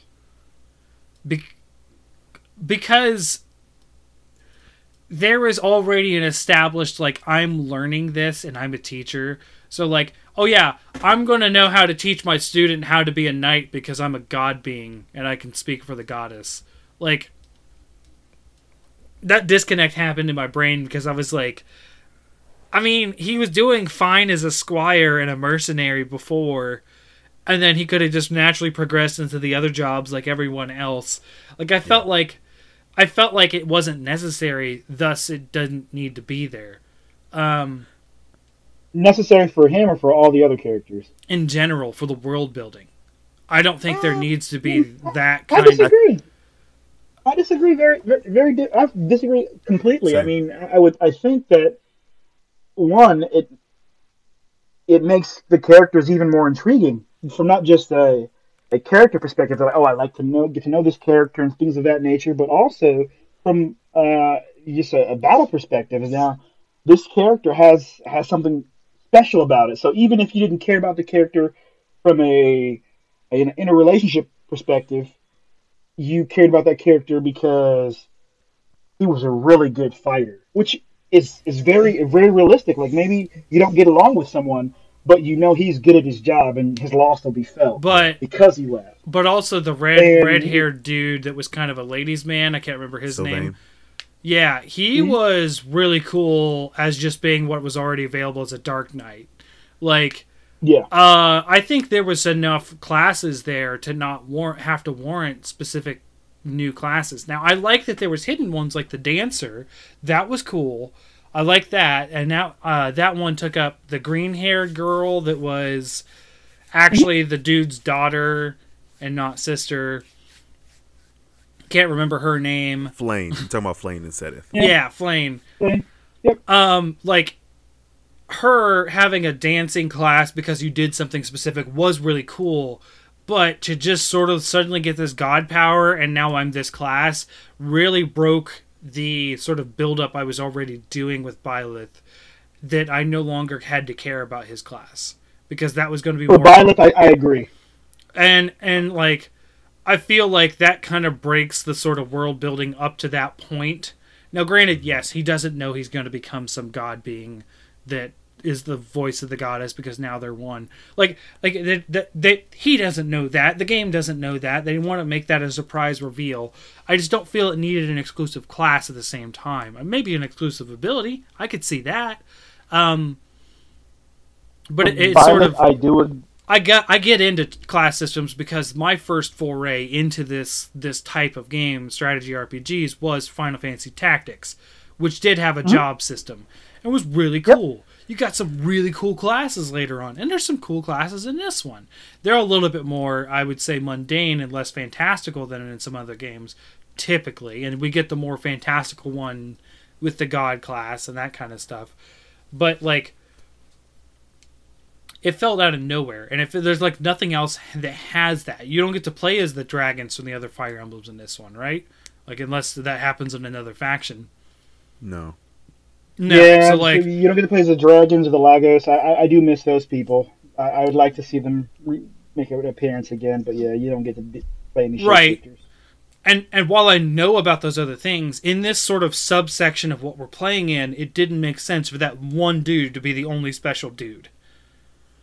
I mean, I, I kind of get where He you're wasn't from. the only special one though, at, because the, I mean, at the same at the same um, on the same wavelength though like if you didn't care about that class then you didn't have to run as that class either um, Yeah, So, except it like- was like three times as powerful as any other class, as far as like the stats went. hey hey I, I mean i said you didn't have to run it i didn't say you'd be smart not to run it but i mean, Uh, clearly okay. like, the, the game clearly pushes you into that class like, That's- very that's- strongly See, the, I don't know if you, I told you guys why I'm so upset with Monster Hunter lately. Is because of stuff like that, where you don't have to play Safi'jiiva weapons, but they are mechanically and numbers wise the absolute strongest weapons by far, and it's even extremely noticeable to the most unexperienced player. and you'd be stupid not to use them. And that's kind of what I feel about this. I don't I don't like a solved answer for me. You know what I mean? Yeah I don't like, and, and it just makes you that class. I didn't even know I was a different class I was in a battle and trying to do one of my abilities. Like, why can what, what's going on? Like, Oh, what what is this here? Because you know I don't check up on the units all the time because I have a, a layout of what I want to do, yeah yeah. and So and then I had to I actually changed him back to get the mastery that I was working on because I that was actually what I wanted to do. I wanted I, was, I don't I don't even remember what he was on, but it was, I think I got him extra move speed, which helped a lot. Uh, I think he actually got an extra unit of movement. Um, and then I went back to the god thing, and I don't think I ever mastered the god one. Um, Yeah. Maybe I did or didn't, but um, because yeah, again, it's been a long time since I played. But like, it just like it disrupted how I was playing, and then it just changed things without kind of really me knowing it. it and, and it, I know it just felt weird, Ag- right? Agreed. Agreed. I I- too had like so I'm used to planning out every character. Like I'm like, okay, cool. I have all these options for these characters. I'm gonna play all these different classes, and then at some point I'll pick out of like you know they'll have four to five, you know, master classes. They may even have a special class for them, but or two special classes for for this master classes for this person, and I'll look at them all and decide how I want to play this character. I was doing that for my character. I was like, oh, I'm going to be what is it the uh, the mortal savant. I was like, I'm gonna be mortal savant. It makes sense. I'm gonna I'm gonna go through these the skill tree, this path, and then it just shifted you to, to, to that class. Right. And what I really wanted to happen is that that that class branched out two gave, gave me two or three branches. Like I, I wouldn't have minded the shift it at all if it had been, hey, look, this is you're, you're going to be the you know the blessed one. This you know the goddess reborn, but you can play her as these three specific classes. And then you can, and that way I have a choice. Like, oh, you know what? I really like being, you know, more of a smiting type player versus, you know, this kind versus some other type of player. Right. But it was just you're this, and I was like, I, I get that you're going to make me be fulfill this this this role, but I would really like to have a choice in this role within this within this thing you just did to me. I, I would have loved to have a choice. Right. To be like this this play type, this play type, or this play type, at least, and that would have been that would have been more I, th- I think more appreciated. But I did get over it, and I was like, well, I do have 15 other characters and characters I recruited. I'll just focus on them because, yeah, I, my character kind of was just like, hey, it's he's going to be this or she's going to be this, depending on how you know what what what gender you choose. Uh, but um, that was like a break, like, like kind of like almost like pumping the brakes moment for me. I'm like, what? So this is it. Like this is I'm going to. I mean, this is the best choice, I guess. But I'd like to come to that conclusion myself. And two, I'd like to have an option just in case I wanted to do something else. But this makes sense. I mean, I did switch the class a couple of times, Mhm. just just because. I mean, your character's good at a lot of th- things, so he, he, you can play them as other things. But like in, in the story, for the most part, I'm I played just like you did, Mm. um, and probably Jacob and everybody else did. I played as the blessed one or whatever whatever the class is called because it just heavily gravitated towards you that way. And I really wish it would have given me like options within that. Right, and I, I think it would have done well to actually not railroad you into also a sword fighter as well. And then, like, you could use the other weapons and other abilities and classes and stuff, but, like, they really kind of, like, at least in my perspective, and maybe I'm wrong, but, like, they there wasn't a lot of choice of, like, no, you're going to be wielding swords for your for the most part. And I'm like, Well, That's- magic. Magic. I mean, it's they also magic. had I mean, magic, That's so it was swords and magic, which is okay, right? But I mean, magic is a good backup for any character. I feel like in in general. Mm-hmm. Um, magical. I mean, like range in general with with your with your right. I don't think there was anyone that I had that was purely physical other than Dedue. Like Dedue was the only one that was pure physical because man, his crit rate for some reason with those axes, whew, dude, Dedue would just like just murder people. That's also why I didn't like losing him because also Dedue was one of my favorite units as as well. Yeah. Now that's just a permadeath thing that that I'll learn. You know that, that should be accepted. Is like, oh, you lost your favorite unit because it was fun. Whoop de doo. I yeah, that's not a good Mhm. reason, but um, but uh, Yeah. yeah, I like I. I, I, I felt very railroaded on what the character could do in battle. However, in outside of battle, the relationship and stuff that that kind of thing, um, I didn't feel feel as restricted. Like I, I the Yeah. the social choices were very good. Uh, I will say I was amazed of how well fleshed out everyone in every house is. It amazed me that I was interested in every member of my house and their backstories. And and I'm a guy Yep. who doesn't who typically will skip the dialogue in a game just to get to the next thing. Um, Mhm. I don't do as I get older. I don't do that as much because I do want to experience what the developers intend. Um, for instance, you guys are familiar with HuniePop. no, not me, not at all. Nope. Uh, you guys wouldn't be because it's more of a raunchy game. It's a match three that's basically a porn game that you're dating girls, and you match. It's like Candy Crush. You basically match three, and the the more you match, you win the date, and after five dates, you get to sleep with them. The goal is to sleep with all the girls, and oh, there's a Yeah, no. there's a developer intended mode that uncensors it because it had to be censored for Steam and GOG. We actually, for the podcast, we actually talked about dating sims for another episode, and this was the one of the ones that I had played. And like, I didn't make it uncensored because I felt like I wanted to see uncensored stuff. It's actually pretty mundane compared to what they already showed you. Um, but I made it uncensored because that was the developer intent. So more and more as I get older, as I like to see what the developer intent was for a game as well. Um, Yeah. Yeah.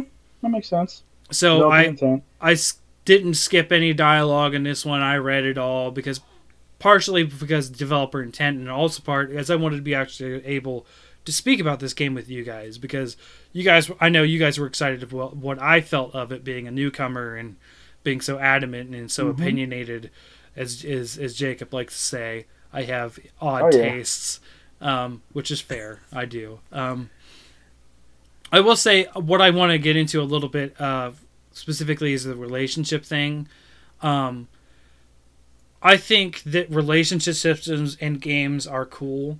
I like them. I kind of get into them. However, I've yet to see the one that isn't really freaking shallow. Like this one, I enjoyed it up until I realized how shallow it was. Uh, which was giving gifts and doing things with them is doing things with them is fine. It's the gift giving that really kind of irks me because that feels very materialistic. And sure, that is a that is a love language for sure, but it irks me because But that everybody happens. had the same love language. Yeah, and it You doesn't. have to do it though. it di- it just irks me, right? So, I, like I said, I ended up trying to go for Mercedes, but here's the thing: I could have gone for any of the girls in my group just for doing the normal things, anyways. So I actually ended up putting a mm-hmm. lot of energy into Mercedes for no reason. It felt like so that kind of felt cheap.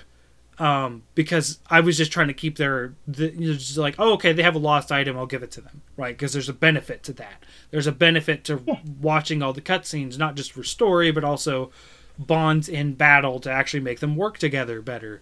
And I thought that was really cool. And I know that's not specific to this Fire Emblem. I know that's an old mechanic, as, as from what I've heard, is that Yes, but two of them working I- I- together. yeah, yeah. Um, So when I when we get to like the gift giving and that kind of stuff to specifically try to date them, and it really only come down came down to which girl do I want to date? Pick out of a list of ones that are far enough in your hearts. Right? Three times. And I had to reiterate that choice three times. Which okay, I get it. If maybe things change and you're not really keen on Mercedes anymore, and you want to go for Ingrid, which I could have gone for Ingrid for not even trying with Ingrid the whole time. Um, comes down to mm-hmm. really only one decision at the end before the final battle. Then you get a nice little cutscene that is like, and they lived happily ever ever after together, kind of, sort of thing, right? And that felt pretty empty after all the energy I put in to try to talk to Mercedes and get to know her specifically in that aspect, which wasn't so like every time there was a tea time, tea time with Mercedes, doing it every time. Um, always cooking with Mercedes and that kind of stuff. I was like, because I actually like relationship mechanics in games. I'm a Yeah. sucker for romance. I just want them to do it Yep. right for once. Like, like, um. So it feels shallow it- very shallow so i didn't get anything out of that i didn't get i didn't get any like satisfaction of like oh they're together it's so happy like oh the the ending was kind of cute because it's like oh and they worked helping the needy the rest of their lives it was like Yeah. Yeah. okay that's sweet but like i don't care like what What? it just ends that's it i could have just picked ingrid and done nothing like i realized that as soon as it happened Here, here's what I'll say. It was for my character and the relationship that you choose at the end of the game. That was probably the more disappointing point. Um, like I told Brian, I was just like, I don't know who I'm gonna choose. Like the whole time, I was like, I just kept going and like, I don't know who I'm gonna choose. I ended up choosing Petra. Mhm. Um, Same Just- here, man. You and Petra? I forgot. yeah, just just because some of the conversations that we had, like I just felt like my options were a little limited, and they like you said they felt shallow more than I think probably out of all the games that have had relationships options, I think this is the most shallow it's been for me. Um, But that said, it was very interesting to see the relationships of the other characters because they all had different like Yes. possibilities Yes. that came out of them. Um, and I- those were cool right because they yeah, felt those earned. were super cool. They Yeah. they they definitely felt earned. The And I'm- the actual love connection with you and another character did not feel earned. I feel. Correct. Yeah, I agree Yeah. with that. The one that blindsided me the most, though, in my playthrough was freaking Claude and Lysithea. Like, I didn't see that coming the entire time. And then, like, and if Claude ends up with Lysithea in the Golden Deer timeline, he basically ends up abdicating the throne to help cure Lysithea's sickness. Okay. and yeah, and they just like disappear off into the sunset, and it's very implied, heavily implied that Claude found like a cure for her double uh her crest, and then they just like disappear. So he left the throne to me, and I was ra- running the country with uh Petra by my side. Hmm. Um, so for me, with the Blue Lions, um, I had Mercedes by my side, and we were just like people living out of the monastery helping people, right? Dimitri uh, took the throne, and he took um, the green haired girl as his wife. Um, Flayn? Yeah, Flayn. Oh, interesting. Uh, I think I think that's what happened. Uh, uh, and then um, the red-haired ladies' man and the super moody sword dude. See, this is the problem with having such a late. I don't remember their names.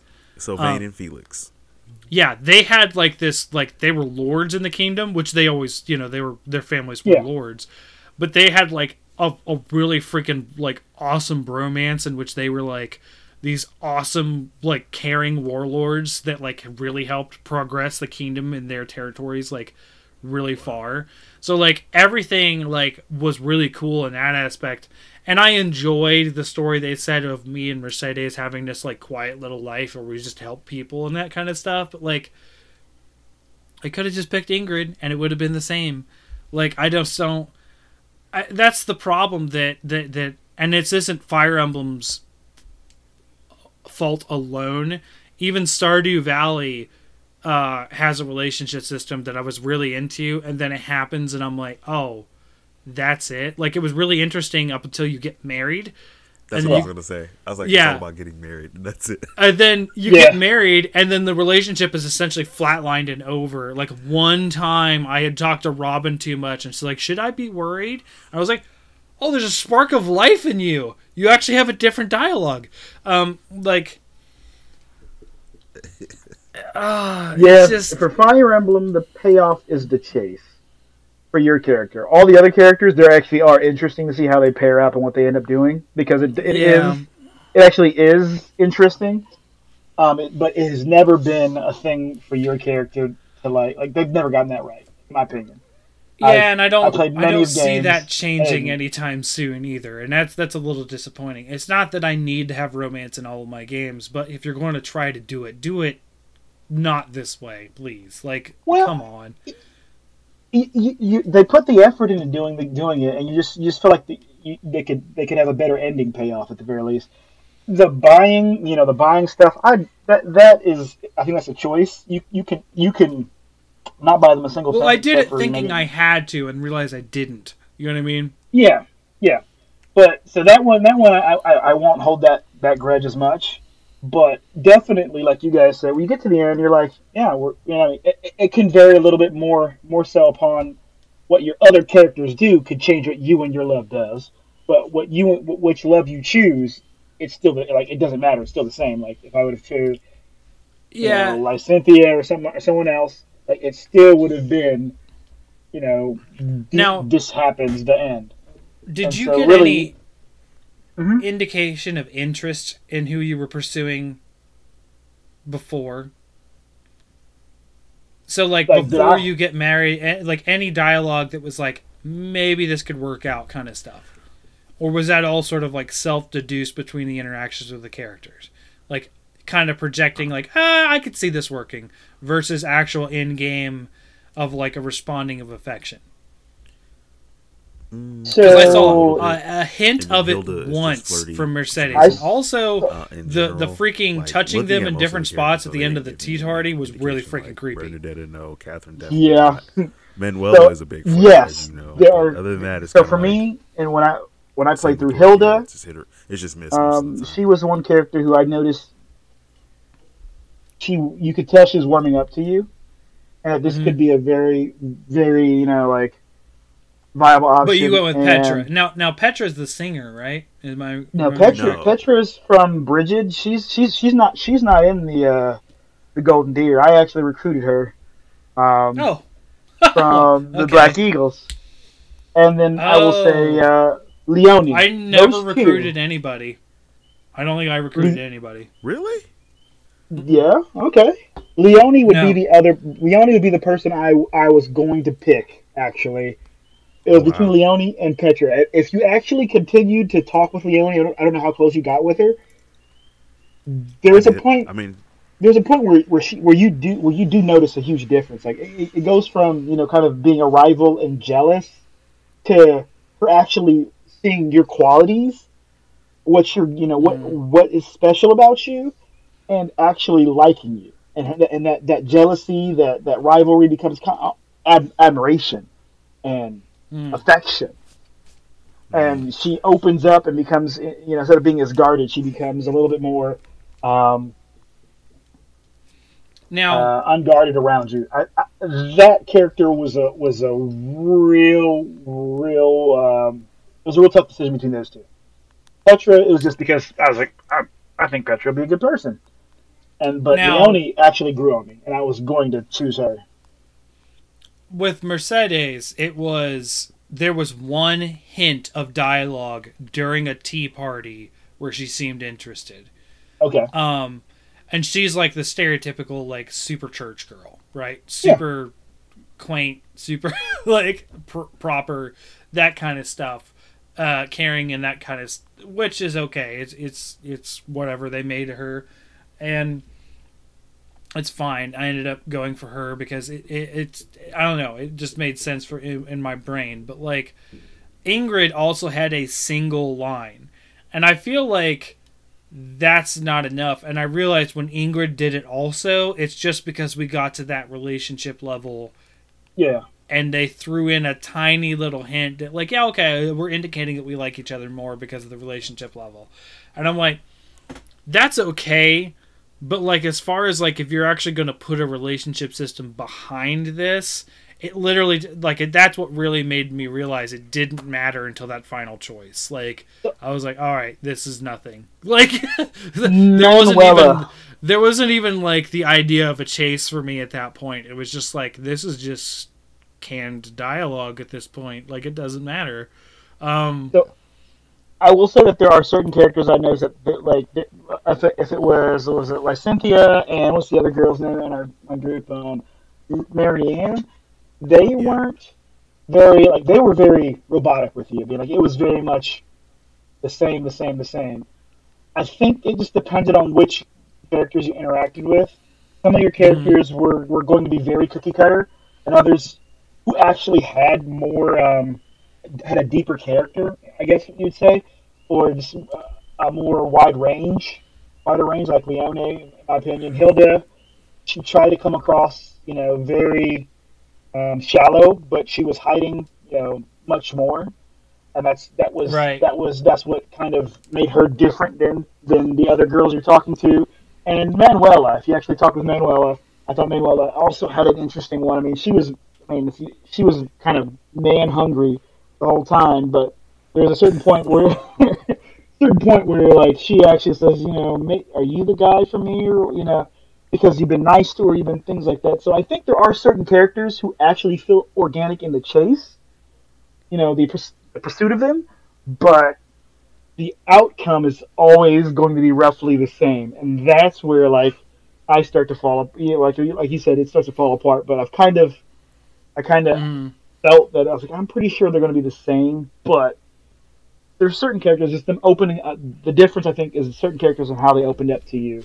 If you chose this person over this person, they may have opened up something that you would have never known about them, or you'd have experienced another side of them that you just didn't think was there.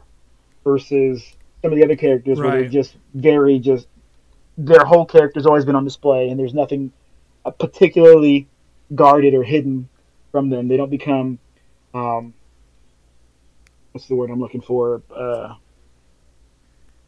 like they don't lay their personality bare later on to you that Mm-hmm. you that you can see uh, very unguarded or something of the sort. So I think I Yeah, think there is so- some of that.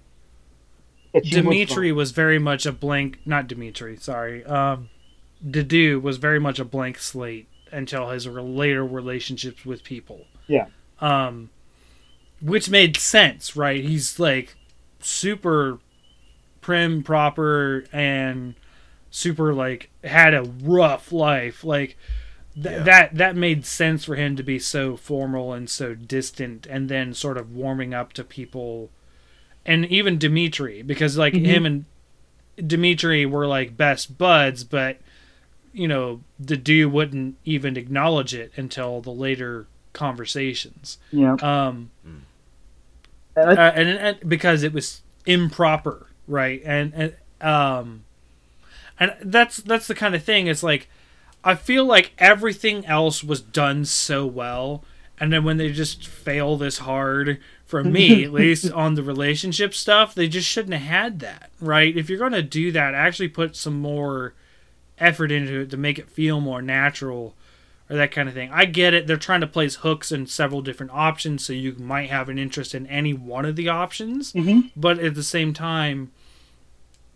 it doesn't really, it doesn't do anything when you don't put that extra mile in for that. So I, I would almost, per, I would almost want that not in there at all versus having it be just sort of a shallow. It felt like an afterthought uh, more than anything. Of like, oh yeah, they we used to do this in the game. Shit, we forgot. Uh, do this, this, and this. Like, like it's what really it feels like versus actually putting some time and effort into it. Um, I I felt very different on that though. I, I want to say I feel very different on that. I mean, if you played the previous games, I, this game is where it, I think they're making they, they took a step in the right direction on making it better because it, it and I say that from not your perspective, so not from your character because you don't always in, in previous games you didn't always have a choice of like typically you're playing a character, so you you didn't have a Mhm. choice of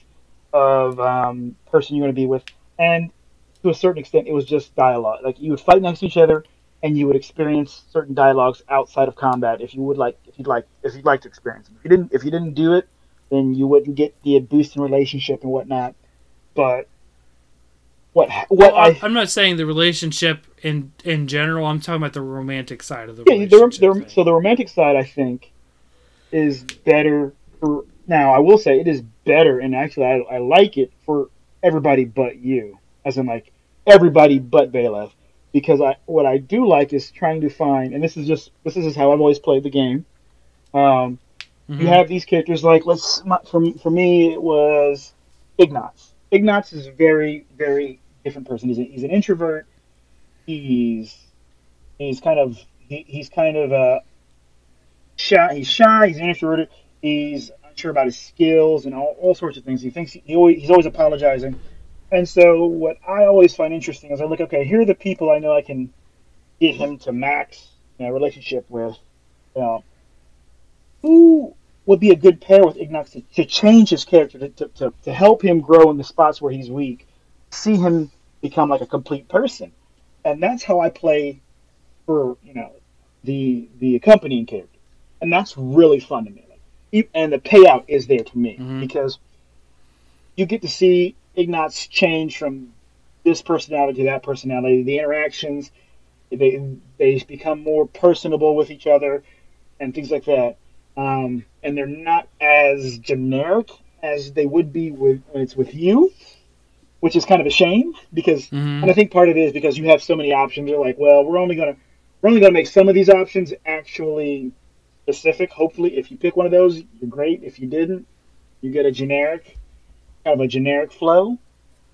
Um, I'm curious on you how you guys feel about that. Like, did you guys feel the same way when it comes to like the supporting cast? Was I mean, I, I thought it was very interesting pairing them up because you had multiple options, and it was kind of how do I want to see this person, you know, play out? What balances this person? Maybe you want to throw them off their, their game.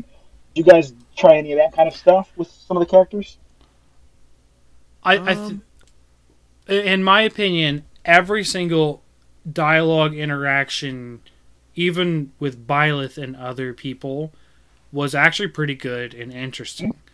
It's only when they shoved the the I want to marry X with these three conversations and then it's done. Okay, okay, You know what I mean? I, okay. That's that's the part that kills me. I wish they just removed those three conversations, the whole thing about your mother's ring, because they made it sound really important because it's one of the last things your father tells you. and Right. like, and then like it just doesn't mean anything. But every interaction I had with Mercedes, Ingrid, or even Dimitri Dedue every every one of the people in that cast, even um I can't re- Roland, which was uh, the, the red hair. I finally remembered his name. The the the heavy armored dude. Some of the more teaching staff, like uh, uh, there was the white haired girl that carried the one magical weapon. Uh, not white haired. She was blonde. She was one of the teachers. Um, Manuela. No, Manuel is. Don't- I think it's Manuel's- Manuela? no, she was a fighter. She wasn't the main. Oh, oh, Um, Catherine. Yeah, Oh, she's Catherine. cool. I like her too. Kath- Catherine was the one that joined my house. Manuela joined a different house in the uh, time skip. Um, I got them both. so Yeah, I Catherine, got, all, I, got. I got I got them Huh? all except for I got Catherine, Manuela, and Hammond, Hammond, and Elios, Alois. the guy who was obsessed with the sigils, I actually killed him uh, in a battle. Uh, it's the same with uh, the the nurse. She Miss she Manuela. yeah she died in another battle. Um, Hanneman. So you killed Hanneman and Manuela. Dude. I mean they they forced their hand like they. they're like the easiest. They're like the easiest recruits in the Manuela. Alois. I didn't really care to recruit people. I had a good cast and I had a full team. Like I actually had two people I never used, which was um, the right hand guy that was the one guy's the one girl's dad, Mhm. green hair. Um, I never used him. He was on my team, Status. and he was sort of, sort of forced That on my team. Yeah, yeah. Uh, him and um, there was another one that I just never used. Now there's a Oh, it was Catherine. Yeah, Catherine. I just never used, and like, yeah, Wow. I really cared about the students more than anything because like that's who I got to know better. I yeah, I got to know those people too, and it was actually kind of cool seeing their dialogue and their interactions with people. But like, at the same time, it's just like I didn't need to recruit more people. Like I, it didn't need to happen because I didn't have to worry about permadeath. So like I ended up not doing a lot of those interactions. Maybe that's a downfall because I didn't have permadeath that I didn't need those backups. But um at the same time, like I, I don't feel like I missed out on anything because of that either. I just didn't see it. You know what I mean? Um like uh I thought it was kind of funny I had to kill the sigil dude. Uh because his like the way they just don't acknowledge you is so weird. Um, there's like a little line of dialogue that they're like really sad. Like the one of the other students that died in one of the battles. I think it was the one I actually tried recruiting her, which was the opera Mhm. singer. Um, Dorothea. Yeah, I actually tried recruiting her because she actually seemed interested at one point when I actually looked, and she's like, "Well, you just need to get uh, this stat up, your or something like that." And I was like, "Okay, I, I can work on that." And then before I could could really get that going, the time split happened, and the, you know, there you go, a camp. Surprise. Um, when she died, she was actually killed by uh the ladies' man, red haired ladies' man. Mhm. Still don't remember his name. Sylvan. Um, Sylvain. Sylvain, there you go. And uh, Sylvain actually deeply hated doing that. He actually was like, "I'm so sorry, I had to do this, but you forced my Oh, wow. hand." And I was like, "That's kind of cool." That you know there was still that recognition of like there was a past life between us and and that kind of stuff. But like Yeah. everything everything of like the relationships with people was amazing. It's just the part where they shoehorned in a marriage just felt so Okay. dumb. Now, what about you, Jacob? Uh, Did, did you do something similar with like what I was talking about with the characters, as in like building their relationship with other characters? Did you try to fill voids in their in their personalities or whatnot? I mean, that's that's basically what I did.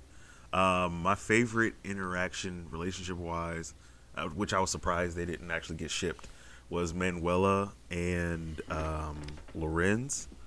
Um, they have this nice little thing where Manuela like checks out Lorenz's poetry, and she's basically like mentoring him on poetry and turning his poetry into songs and stuff like that. I was like, that's really Oh. freaking cool. And I thought I I, honestly that. thought they were going to get married, and then Marianne was like, "You ain't gonna take my man," and then so that's that's what happened there. So I did not get that in my playthrough. That's I I didn't get their relationship up high enough. Then that's Yeah. that's cool. I, mean, I- I, I had a to I was to Champ's point. I had a lot of characters, but I still like found a way to get most of the characters in there, especially when it came to like adjutants and stuff like that. That um, so I got I got to see a lot of story in a lot of situations. Yeah, I didn't Um, miss any interaction. Like there was no person that wasn't at, at max relationship level with another person. Everyone was at max with, as they could be with everyone else when I finished, and I didn't find I that had to a be a problem at all. Yeah, I I had a few missing, um, but I made sure Byleth was maxed out. I was like everybody that I had, and I had a few extra characters. I was like, but Byleth is going to be maxed out with just about everybody. Um, I was like, and then uh, Claude, because he's the leader of the house. I was like, you need to be maxed out with everybody. I was like, and then other than that, Yeah. I was like, we kind of just see. And that's a similar I didn't- took. um, I didn't even cut it yeah, the close. like I was, relationship wise, and I was a good because Ignatz what, for my team, probably he got actually benched. because everything's like a month, right? As soon as I got el- eleven, I was probably- Ignatz wrote the bench. I was probably a good three or four months that that I had no relationships that weren't at max. Oh wow. I mean, I, I recruited a lot of characters though. Let me. I'm actually going to count now. Uh, one, two. I mean, I recruited zero, so I had 11 characters not in my house. that's a I lot. Had, I had nine or ten. And that's not including. and that might be that you. might be why because I just didn't have to interact with it as much and do as much. No, I am a little shallow, and a lot of the people I got were, were potential uh, uh, marriage. like I could, I may want to marry Manuela or Shamir or Catherine. I guess I'll have to have them in my on, in my house. You know, like So so. Brian went full harem on him. Uh, uh, Yeah, anime I did not. ladies, ladies, ladies, don't fight over me. No. Please. full on, me, full on Tenchi Muyo. I I didn't think- ask for this. Now, I, I, I am really still upset about this. I did recruit Cyril. I mean, I, we did, I did get Cyril, and Cyril died, and I, I was super I still can't believe you interested in. that. I was super like you understand like that as a, as both a, a as a character in battle and outside of battle.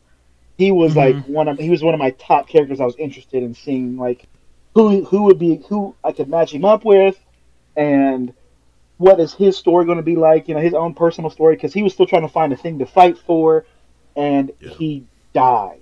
And it bothers it it it's bothers me to, to to this day and as i'm making my next playthrough i will make sure he survives because i need to see what will happen Yeah, and my opinion was like I didn't need to recruit people to see their stories. My opinion was if I wanted to see their stories bad enough, I would play that house.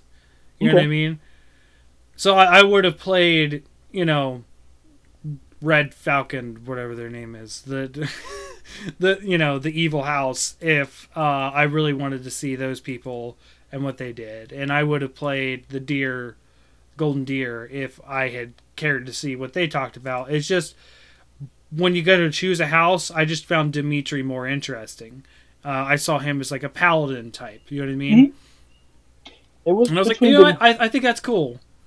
And uh, and I went for it, and I, I I very much enjoyed the game as I experienced it, and I, I feel like if I were to go back and play another playthrough, and I was interested enough, I don't think I would be disappointed, but I feel like I would enjoy the game less at the same time. And I wouldn't. It wouldn't be because of the relationship stuff, which I think was awesome. Um, it would be because of the other things that brought it down, aka like the marriage and me having to deal with fights that didn't feel very fun or fair at times, or I guess I wouldn't have to start over with some of the class stuff, right? I would actually get to explore more of the class stuff and the battle system a little bit more if I went through. Mhm. But I mean, some battles are a total slog, right? Like I remember s- spending close to two hours on a battle once, like, and it wasn't fun, and it, and like, because it's like one thing after another after another, and I'm like, dude, just stop! I'm tired of this fight. Like, just die already. Like, Now, some of those fights may become easier too because if you look at the different houses, that's that's true. Yeah. they play differently. Like they may have a fighter, they may have this, but for like uh, Jacob, you play Golden Deer, so you know we both know that Golden Deer, they have a lot of ar- everybody has a lot of secondary archer. Like anybody in the Golden Deer house, almost is almost everybody is good with secondary archer. So like you're like oh, you know, Claude is amazing with an axe or a sword, but guess what? He's also a sharpshooter. So some of some of your uh, some of the some of the things that are slog, and uh, uh, if you've seen some of the reviews, I believe is it is it the the Golden Deer is probably one of the easier houses to play just because of that. I believe is Okay. is because you, you, you, you have that option where a lot of your characters can learn or be really adequate with range combat. I, I bet that that's true of like a certain thing of each, each house Yeah, because I yes. could see uh, because the Lancers were all across the board in the Blue Lions. There Yeah. are so many Lancers. And Uh, Black Eagles is magic, I believe. A lot of their characters can learn magic, so it, they, they end up they end and, with and that's what I was going to say. Black Eagle looked like it would have had a lot of magic based on who was there. so Here, here's what I'll say to that though. Even though um, they say that they're good at archery or whatever, you can actually build all of your characters to basically do whatever classes that you want Yeah. to. Right, Yeah. right. Um, but If you put them on a track, obviously they're predisposed to have like certain Yes. good traits and qualities like that. Um, you know, Brian, I'm interested to see what you kind of did with yours, Golden Deer versus mine. But like for me, like Raphael did not touch a bow and arrow the entire game. He was gauntlets from day one until the war was over. gauntlets. that was interesting because I never had a gauntlet class until Catherine joined, Raphael, and even then, gauntlets. Uh, no That's- brawlers. I had no brawlers. Now, um, both, uh, both Dedue and what was his name? The swords. He wanted to be the best swordsman in the world. Um, crap. He was the one that was over everything. He was super oh, sarcastic. you're talking about uh, Felix? He Felix, yes. Felix also had a brawler training in the beginning that I never Yeah. fostered and didn't care about because I You more probably- focused on this the sword side and then he eventually Yeah. also went into black magic because of the Mm. sword black magic class the the wanderer? Something like that. Like this maybe it was samurai or something like that. There was a yeah, I sword. think it was like not Grimoire. I can't remember what. Oh, the Mortal Savant. but he yeah maybe. That's, he that's, that class was really good. Yes. and he was a really good unit because of it. Um, so i ended up fostering him in magic more so than brawler. And even then i didn't play with catherine hardly at all. So when i used her she ended up using her like sword stuff more than the brawler stuff. So like when i got into um, basically the reunion battle because i think that's true in all, all playthroughs. They have the reunion battle um, where you're back on the the the the same like class battlefield, but now shit's real and serious because of the time skip, and you're actually killing other classmates. Um, Yeah, in mine, it was a ruse to get the Golden Deer to join the alliance against the Black Eagles in my storyline. Um, so I actually made it a point to not hit any Golden Deer member, even if they were hitting me. I did not hit any of them, and I only hit the, the the Black Eagles, and I actually won, and I lost no units doing that. I was actually pretty proud of myself for Nice. that. However, there was the shy girl that never came out of her house yeah. that was on the Black Eagles. yeah.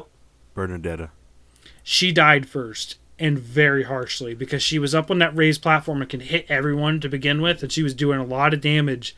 So Dimitri on his horse charged up and just crit her and killed her. And it was just like, Wow. oh, and it was the first like non, like it was the first like real character death that was on a different faction. I was like, hmm. Oh, she died for realsies. Okay, it wasn't like it wasn't like the Power Rangers Gold Goldar. I'll be back again. You'll see. It was like, oh, she dead, Yep. and Dimitri Yeah. just speared her. Yep.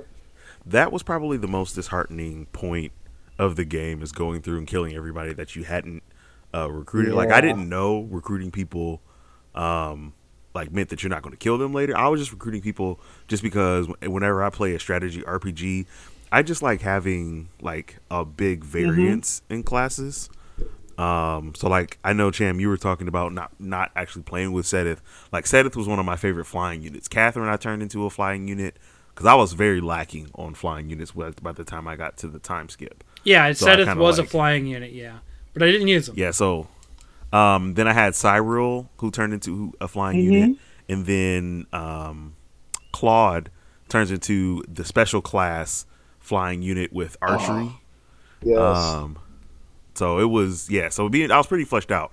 Um, but all that said, like the the people that I did have to kill though, like particularly the uh, Blue Lions, because I didn't. I didn't want to kill any of the Blue Lions. And I dude, I felt bad, man. I was mowing through. I know you said you weren't attacking them because you didn't know, I know. but them. like I was like, if you swing your axe at me, I will swing my sword at you. Have a good Yeah. night. Now you Ah. you you do have a penchant for revenge, Jacob. If someone hits you, as as we know from Smash Brothers, like, oh oh, you took a stock, you're going down for all three of yours. Like, like I I get that, um, but no, like I was trying to follow the storyline because like my the, eye, the Blue take your Lions were actively trying to team up with the Golden Deer in that battle to unite against the Empire. Not in our, not So- in my playthrough. Yeah. They were not trying to team up with me. They straight up told No, probably they, not. their their exact words And- that, to me were, "Get off the battlefield. I'm killing it." Like they, they were essentially like everybody who's not a blue who, who's not a blue line is, is an enemy. Like I, they, they they were they were coming at us very hard. that that is now that's interesting because there's a truth to that because of Dimitri. Because when Dimitri goes dark quote unquote uh, after the time skip um did you guys so now I, Jacob you saw that in another playthrough. Yeah, Brian so like I'm interested to see what the opinion is of the Blue Lions in your guys' storyline because on the outside I understand how Dimitri looked like a villain. And I, I and because he was murdering people. He was going out late at night and destroying people like troops and stuff and we're like, "Dude, calm down. You don't need to go out hunting at night." Everything is fine. We're your family. You're loved. You're protected. Like Can we talk about him from the Golden Yeah. Deer aspect first? Because then watching the Blue Lions aspect, like that was it was actually cr- crazy to see. Like playing in the Golden Deer, um, basically, um, and I know we're not into talking about the, the, the complete differences in the houses yet, because you really want to hear how the Golden Deer turned out. I'm, I'm telling you, it's crazy. But for Yeah. us, like when you get to the battle, the second battle at Gronder Field, where everybody's fighting. Dimitri's words are "kill them, kill them all." I was like, "All right, Yeah. fam, bet."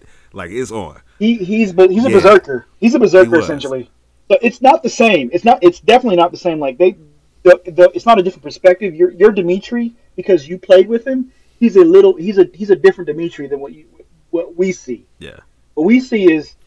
He, he's a berserker. He comes out in the battle. He says, "I'm going to kill them all." Like Yeah. he doesn't. He, No, he no, no. knows we're not. He knows we're that not was even on. him. Yeah. That is straight up what even- he is when you first find him in in my storyline. That is not different, and that's Hold what on, hold on everyone to it, else sees Hold him on. as.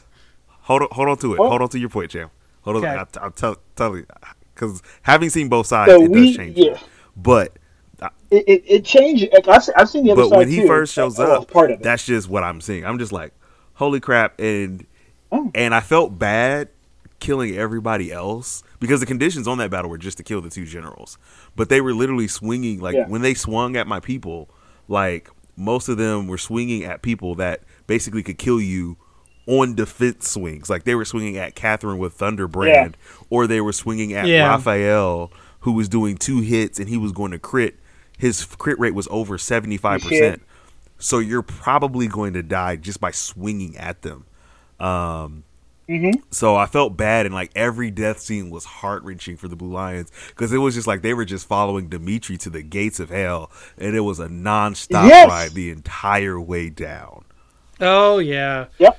No, And and he he comes at you and he says we're going to kill them all, and you're just like, but I I want to like I like I want to be on your team. I, I Yeah. want us to work together to stop them. And he's like, Yeah, especially because we had the common enemy. It's You're like like- we Edelgard is the enemy. Yeah. Like, why are you swinging we at don't us? yeah we we haven't done anything.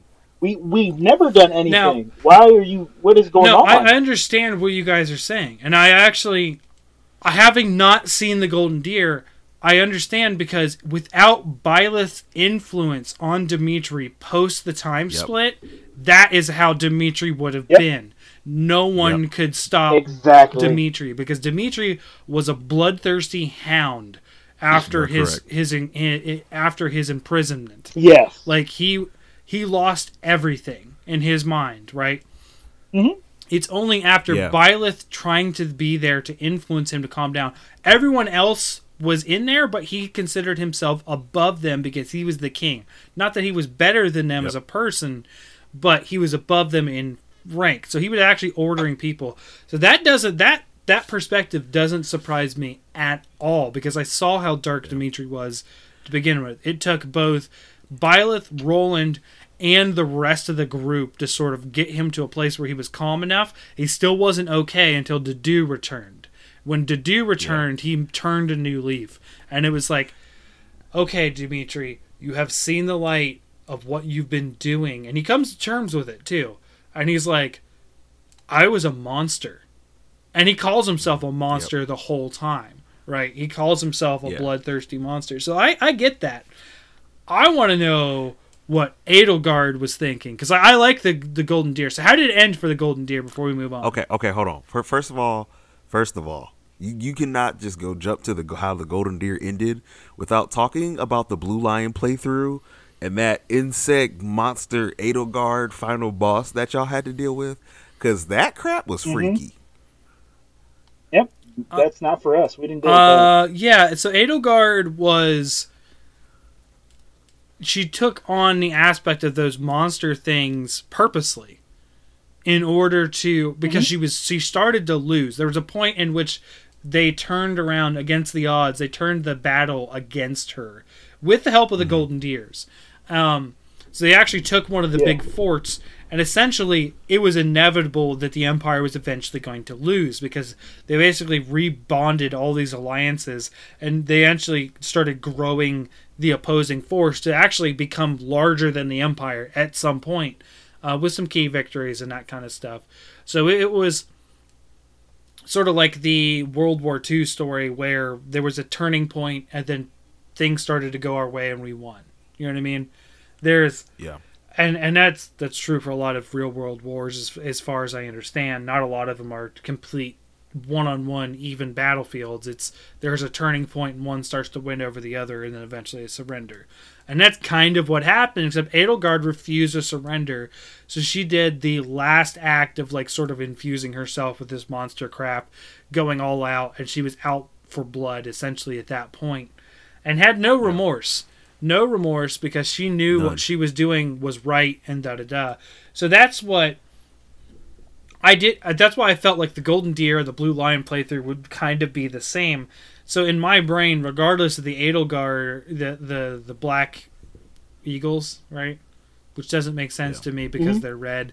Anyways, the Black Eagle playthrough, I'm more interested to hear what they have to say because it feels like there was at least a thread of truth between the two of the Golden Deer and the Blue Yeah. Lions. Okay. Whereas Brian, Edelgard's was like way different. All right, Brian, I got this one. So, Okay. um, Edelgard, basically, the Blue Lions battle stops at Edelgard. That is not where the Golden Deer starts. First, that that's the first thing you gotta re- you gotta realize. Um, you go after you take um, I forget what it is. This like this is that that giant fort. I think it's like Fort Merceus or something like that. Yeah. You take the fort, and then somewhere out of nowhere, giant pillars of light drop on the fort the minute you take the fort, and everybody has to escape. So you're like, oh crap! You got a battle in the city. You take out the Death Knight, and then you go. Um, I think when you fa- you face the, the Death Knight once on the bridge, you face him again, you kill him, and then I think in that battle you kill Hubert. I think, and then after that, you go fight Edelgard. After you um, kill Edelgard, Who never becomes a bug. No, she yeah, who right, who does not become a bug. Like let's Who get that never clear. becomes a She's bug. just Edelgard. we don't know. Um, we never see Yeah, that. she doesn't. She doesn't actually transform for us. Hubert actually sends a letter to you about the true enemy of the game, called "Those Who Slither in the Dark." That's literally their real Dark, name. Is yep. "Those Who Slither in the Dark." Mm. Um, so you get back to um, the monastery, and when you're sitting there, basically celebrating your victory over Edelgard, and the war is over, um, somebody shows up and they're like, uh, "Oh wait, hold on. Sorry. Before this, you get back because Cl- the whole time Claude has been trying to get to the bottom of the answers, and I'm gonna skip over what the answers are and what's actually going on in the world, and like Rhea and all this other stuff. We're gonna we're gonna like skip that, and we're gonna come back around to it. So you get this giant information dump about um, from Rhea about everything that's going on. In the middle of the information dump, somebody shows up and says, "Hey, there's this army coming, and they have the banner of the Creator." Now, remember, you had the banner of the Creator the whole time. Actually, well, I don't know if you did on yours, but for the Golden Deer, the entire playthrough, you're basically flying under the Professor's crest. Yes. So by Yep. So by the time you get to the end, somebody else has that particular crest, and Rhea's like, it's Nemesis. Now I will say, you find out um, Saint, what's her name? Uh, the Saint, the of the whole church, um, Uh, Seiros. Yeah. Oh, Rhea is actually Saint Seiros from ancient times. Okay. So, so what happened when you see her the beginning in that that intro, that very first intro, where uh, Seiros is fighting Nemesis, and she's actually, if you remember, she like stabs Nemesis like fifteen hundred times, and it's very bloody and surprising for me in a Fire Emblem game. And then she cradles this sword, and she's like mother, and she's crying. So that sword was actually the goddess Sothis. Nemesis actually, when the the Red Valley, he actually killed all the children of Sothis, and all of the weapons, the um, you know the the Failnaught and all those the relics, those are carved out of the bones of the children of Seiros. Ooh. bones and hearts or something yes, like that. the bones and. Yep. and then the the crests are the basically like the infusion of Mhm. the heart or something weird like that. So his Yep. sword, the one that you have, the sword of the creator, that's actually Sothis's bones that's been carved out of it. But she put and so what Rhea did or Sothis, I mean say um I forget all the names now. It's too many. Saint Seiros. What Seiros does at your birth is she puts Sothis's heart in you, which is why you and Sothis are bonded at the game. Yep. So you get a lot more backstory with um Oh yes. with the Golden Deer Yes. versus like it, Yes. it ends at the war with the Blue Lions. Interesting. Yes. So the final battle You're- you fight against Nemesis because when you oh yeah I'm sorry after after you beat Oh, Edelgard first- I'm sorry I did I did miss one part After you- you beat Edelgard you go down and fight those who slither in the dark because remember at the end of the Blue Lions you never fight the people that killed your father so Yep. you go in the Golden Deer playthrough and you actually take all those people out you go underground you fight some freaking giant Gundam looking mechs or something like that like the battle is utterly crazy. It's like basically Yeah. it's like a futuristic setting in Fire Emblem. Yep. And Um, the, Well, Yeah, so I they will- basically I have will like add- ancient technology and all that. I will add that they that they do they do push hard at like those who slither in the dark are are like they're almost like making everything else everybody else to be pawns. Yes. Out. right. And so like Edelgard was a pawn. This everybody else was a like Edelgard was a pawn, and and and uh, the Blue Lions and how they reacted. Like this is all orchestrated by them. They they could have the freedom to act the way they wanted to act. No, That's gotta be my so in the. Blue Lion playthrough, I want to clarify something. The people that killed Dimitri's father was actually the um, not Dedue's. Dimitri's father was Dedue's people. That's a solid fact, because you actually get into the actual event, and Dimitri knows what happened and who did it. However, it was actually orchestrated by Edelgard's mother. And Yes. in that, so like there isn't there isn't a question of who killed Dimitri's parents in that in that timeline. but Yeah. it's I watching it, having played the Golden Deer, and then watching that cutscene because I, I saw when it happened. Um, the basically the only way that it could happen, and she jumps, and Edelgard's mother basically jumps countries, is those who slither in the dark because Edelgard actually ends up getting experimented on, which is why she has white hair. And the same with Lysithea. They both get experimented on and they get two crests implanted in them. So they're the result of like genetic experiments and other stuff. Um, So yeah, it gets nuts. So yeah, so you take out those who slither in the dark, and when you take out them, that's why Nemesis shows up. Um, you save Rhea in the process, and then Rhea, uh, basically, I think she turns into a dragon again, and like helps, like, you know, gets a um, Deus Ex Machina moment, uh, basically where everything's crumbling down, and she helps save from the pillar of light that are getting ready to go off. Um, but then, yeah, so information dump. The Nemesis shows up, and then the final battle versus Nemesis. What about when she goes has- mad? You said what? What about when she goes mad? You said when uh, Rhea goes mad. Mhm. I don't remember her going mad. I mean, I think about the other playthrough. Oh, uh, Uh, yeah, I think you're going. To. I think I think about the other playthrough. Yeah. But yeah, so Nemesis shows up and he has the twelve. Um, uh, what were they? The Saints or whatever it is, or the twelve founders? I don't remember what they're actually called. But he basically has them with him. Um, now they're not the actual founders. They're basically like, um, I don't know if you've ever seen Naruto, where they have like the reanimation jutsu. Like that's basically what it is. I, So I only saw like- the original five seasons of Naruto because I couldn't care. okay, if you saw if you saw the um, Season three would have had it.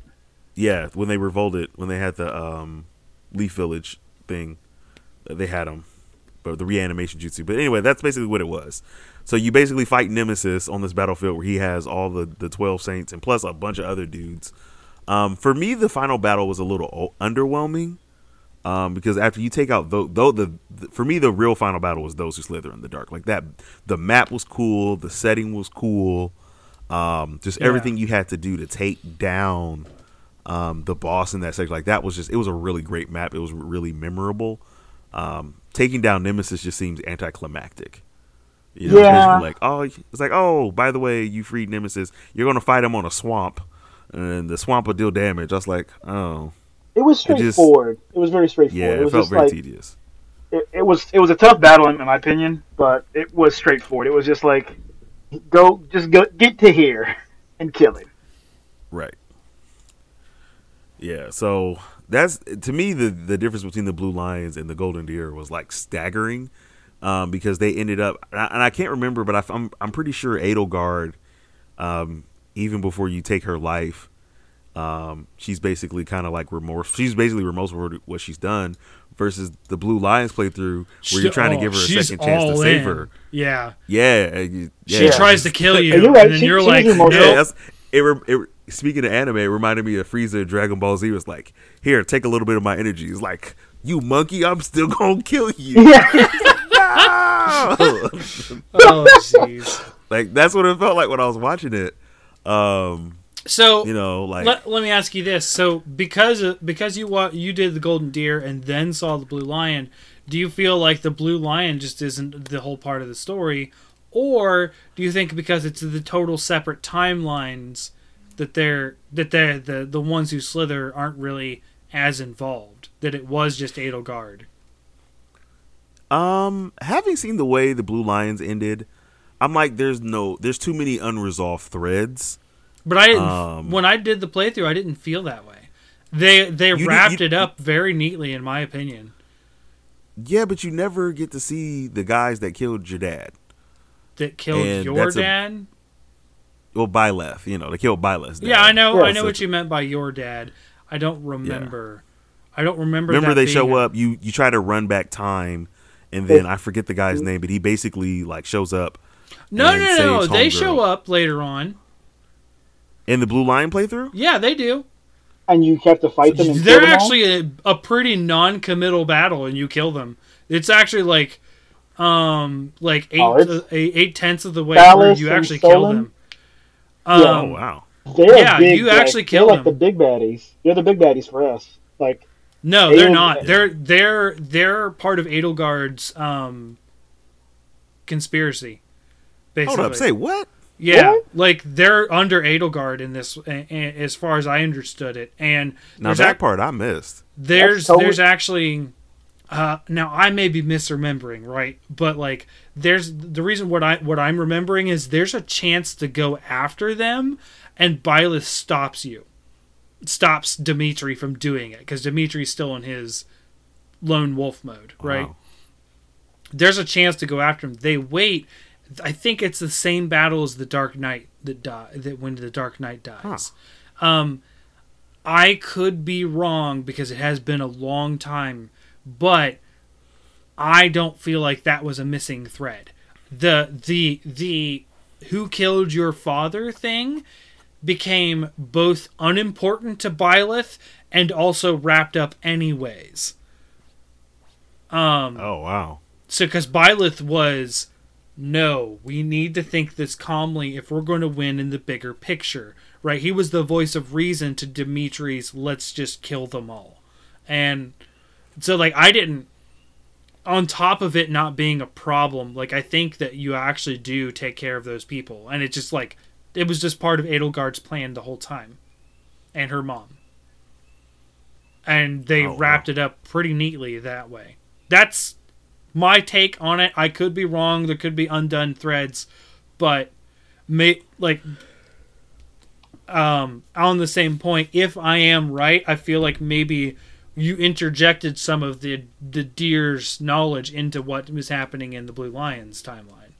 I feel like they're separate for a reason. Right? I didn't feel Yeah, that, I, that Blue Lion actually was missing anything because of what happened. I definitely think that they are um, different threads. it's almost a parallel of the universe. timeline. Yeah, like timeline, a parallel universe. It's very interesting how they how they created these different branches. They're not like you get more more information on my story. It's like, oh no no no, you play you created a different timeline because you played this way. Yeah.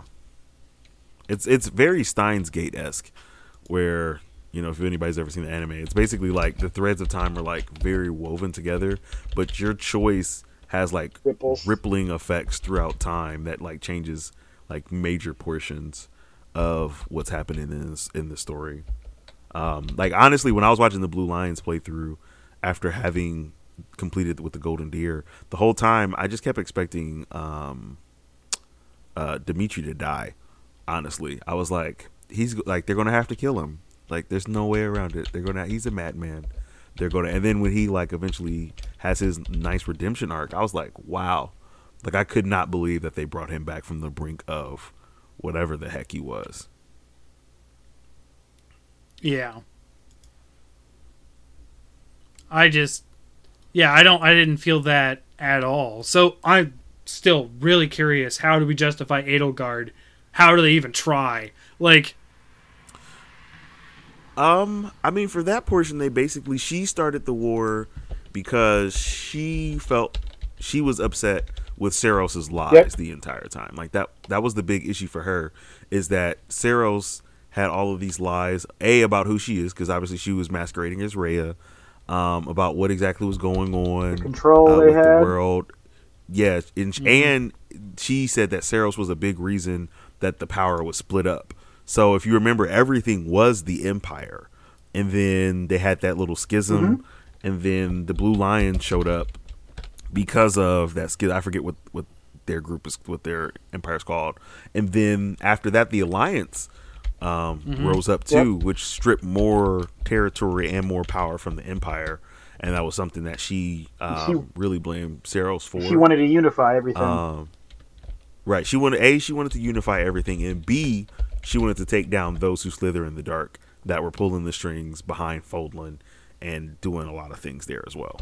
But uh, her final boss, one of her final, she because I think she has she has two different halves, Yeah. if I can recall Yeah. correctly, and one of them is it's her final boss is Rhea. One of them, Huh. Rhea goes. Okay. Rhea, Rhea actually goes insane.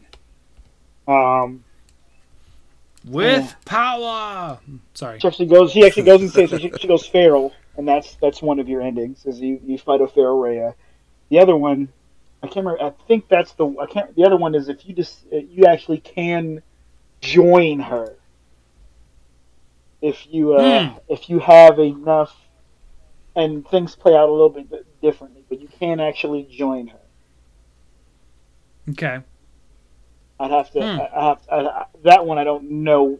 I don't know how that goes because Brian didn't do that. He he, he found out afterwards. You had to have like you had to get your relationship and this up so high at a certain point, or you missed it, or you cannot do it. Now, I find that that part at least interesting, but it seems like whichever house you choose, they're in the right, and it's the clear answer that they're in the right, which is which I think is fair. You know what I mean? Because they don't want to make you have a feel bad. It's like because that if if they hadn't re- neatly wrapped up what was going on with the Blue Lions, because then you never really solved anything and status quo, and they're hiding in the dark to strike again when they're more powerful Well, right see, if if you if you take what the golden deer has and it just and the the the blue lions just end before what actually happened if the golden deer was the true timeline or something yeah. um, I see i am interested to see in the history of fire emblem which path they take to say which one actually happened um to make that one So because there's the true playthrough because uh, games are not above doing that. Diablo does that where the true ending is the the warrior ending of Diablo one versus the other ones. Yeah. So there's a couple theories out right now about it because I did do some uh, looking up about it. Basically, Oh, I didn't. there's No way. the the first one is that the Blue Lions were the true timeline because in past Fire Emblem games, the group that you were always with was always blue. Yep. The enemies were always red, and then the allies were always Yep. yellow. So oh, okay, that's based interesting. on based on that, they said that the Blue Lions are the That's- correct timeline. The other ones that's some game have theory also said logic.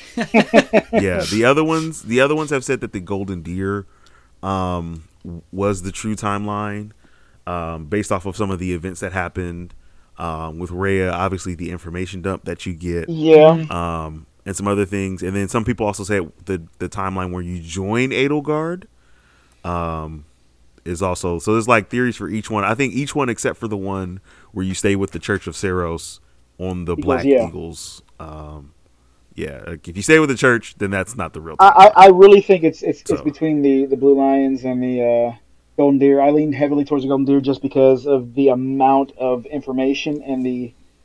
It seems like it's, and it, I may say say I may say it seems like it's more fleshed out or it has more backstory to it. Whatever, however you want to say it. I just feel like that one has a lot of lore, a lot of more lore dumped into it, and it didn't. I mean, though Dimitri shows up as a feral person, like up until that point, you're you're you're like expecting if I run into Dimitri, we might be we might be allies. Like this is gonna be great. Yeah, And then he just comes in. He's like, Which is exactly what happens about the golden deers for us. They just don't know if we're okay because of what Dimitri did. but as soon as as soon as we get there, he's like, kill them all. And you're like, oh, this is not the reunion I wanted. Mm, You're like, just so Oh, These are not the droids you're looking for. right. So, yeah. Brian, we are forgetting one thing though. Mhm. Um, remember, because after the Battle of Gronder Field, Dimitri dies unceremoniously at the hands of some soldiers. Like he doesn't even get killed by Edelgard, Yeah. bro. He just killed gets killed by some random NPCs with Which- some spears. Which is cool because they keep warning you that's what's going to happen if you keep going out on your own. like everyone keeps saying that to Dimitri, and Dimitri's like, What? "I don't care. I have feelings. I'm going to go out there and fight." He got what he got. Now, Yeah. what the great thing you know is Dedue has a nice little portion Yes. in the Golden Deer arc, which I I forgot didn't. about. Um, because he basically tells you about like I think like some secret entrance or something Yep. like that. And when you go fight Edelgard, he actually shows up through like this secret side entrance to go fight Edelgard, and I felt like it was my personal responsibility to keep that dude alive because he was the last of the blue Yeah. lions left in my Same timeline. here. Oh, jeez. Uh, yeah, Dedue, uh, I do want to say, um, uh, like Dedue, um, it has a special place, and again, this is why the permadeath thing really just didn't sit well with me when it was Dedue that got lost, because Dedue is is so integral to the storyline that that happens post time split. Yeah. because Dedue isn't just what the reason why Dimitri is alive. He's also the reason why Dimitri comes back to reason, right? And that secret entrance you're talking about is how he got Dimitri out of the prisons. Okay. Oh, okay. So like that secret entrance actually plays a part in my playthrough too. Now I didn't see anyone come in or out of that secret entrance because we didn't fight there. We fought in the Black Eagle Capital Yeah. For the final battle. Okay. Yep. Um so I was actually doing a city battle and then up into like basically a throne room. Garreg Mach. Uh You're fighting a Garreg Mach, right? Garreg Mach. Is that the Black Eagle Capital? No, Garreg Mach is the monitor. Oh yeah, yeah, yeah. No, yeah. we did not fight the yeah, that's monastery where you, for that's a where, final that's where you fight. f- try to kill Rhea. Yeah, that's where you try to kill Rhea. uh, the I don't even think there's a battle at the monastery in my playthrough Huh? that I remember at least. You should have one before the time skip when Edelgard first shows up. No, there's the one outside of Yeah. it, yes, where where Yeah. she turns into a dragon, but not inside, not inside of the monastery itself. Okay. Um, I don't think so, at least. Uh, so like, Okay, can I pose a quick question real quick? sure, Because we have talked a lot about a lot of things in uh, Fire Emblem. I'm just curious to see what everyone's favorite character was. Like that your first, your personal favorite character, um, particularly in battle. Like something. Like Okay, which character you in- think like? I, I can give you a straight answer in battle, and it's Dedue, right? Um, Dedue was my heavy hitter. Uh, anytime that he went up to a unit, that unit died the next turn.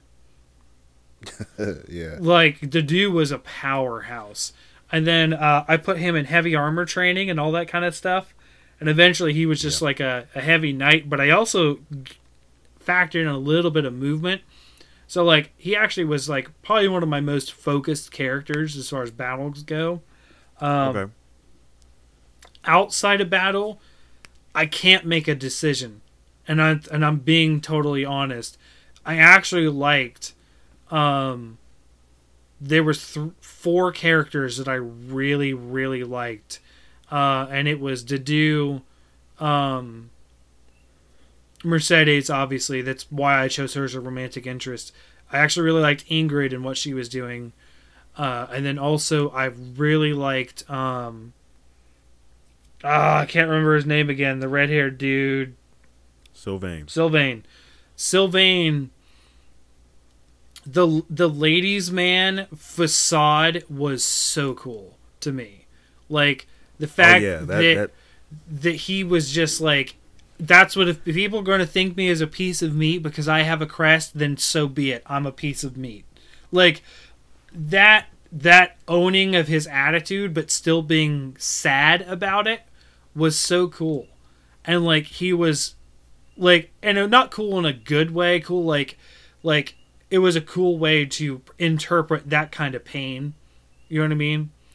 Mhm. Where he he was basically like he was basically playing like the the rich bachelor game like you only want me for my money or a aka you only want me for my crest and position you don't really want Yep. me and so like fine then i'm gonna hurt you like like that kind of thing like to see that real person come out at times was really interesting i liked mercedes because the though the the stuff about mercedes like how much she persevered i'm not even lying uh, I didn't pursue her because of this, because it's going to sound weird, but she actually reminds me a lot of my my dad's mom, my grandma, with the stuff she went through and still persevered with a positive attitude. I like that. yeah. Um, Okay. like like stuff like that. Like um, it was just like it was really cool learning about everyone. I I don't like I would almost pick anyone else in the blue house, like the the, the blue lion house as well. Okay. Like they were so good. Um but like if I was like forced like you have to pick one, it's the Dedue and it's because of the Dedue's growth of opening up and accepting people and eventually getting Dimitri to open up as well. Like he was a catalyst and he was very important to a lot of people in that that group. He was like he had strong connections with almost everybody. Okay. I think the only one Okay. I don't think anyone could have not like a max heart with him except for um, Felix. I think Felix was the only one that really didn't do a lot with him. Brian, who you got? Um, okay, so I'm going to exclude Claude because I chose the house because of him. So evidently, I, I, I like the Yeah. character a lot. So I'm just gonna I'm just gonna exclude him. But going through like the other other the other people in the Golden Deers and, and people I had, my favorite character um in battle ended up being Ignatz. Wow. First of all, I binged Ignatz, so this is surprising to me. So in Fire Emblem, there's always this character who is usually just not good at anything. Like there's always, and if you persist, like I, I, I after leaving previous games, it was it was something that his one of his characters' name was like Rolf or something like that. He wasn't very good, but if you could persist with him long enough, he'd become like this amazing sniper or something like that. If you get, get the right class on him. So Ignatz, but I, I he was he originally screamed don't play like don't use him very much but I played him and actually turned him into a mortal savant. Hmm. And he was he was ridiculous.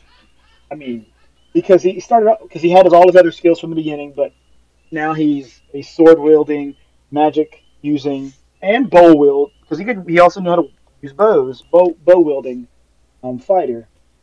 And he just cleaned. He would. He usually he was one hitting everybody either with magic or with. Or I like to do one hit people, Love- but they didn't that. survive a second turn guaranteed.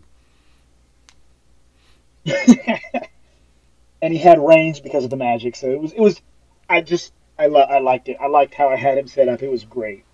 Um, I also liked this character because it was it was kind of a challenge finding me finding the right person to get him to open up.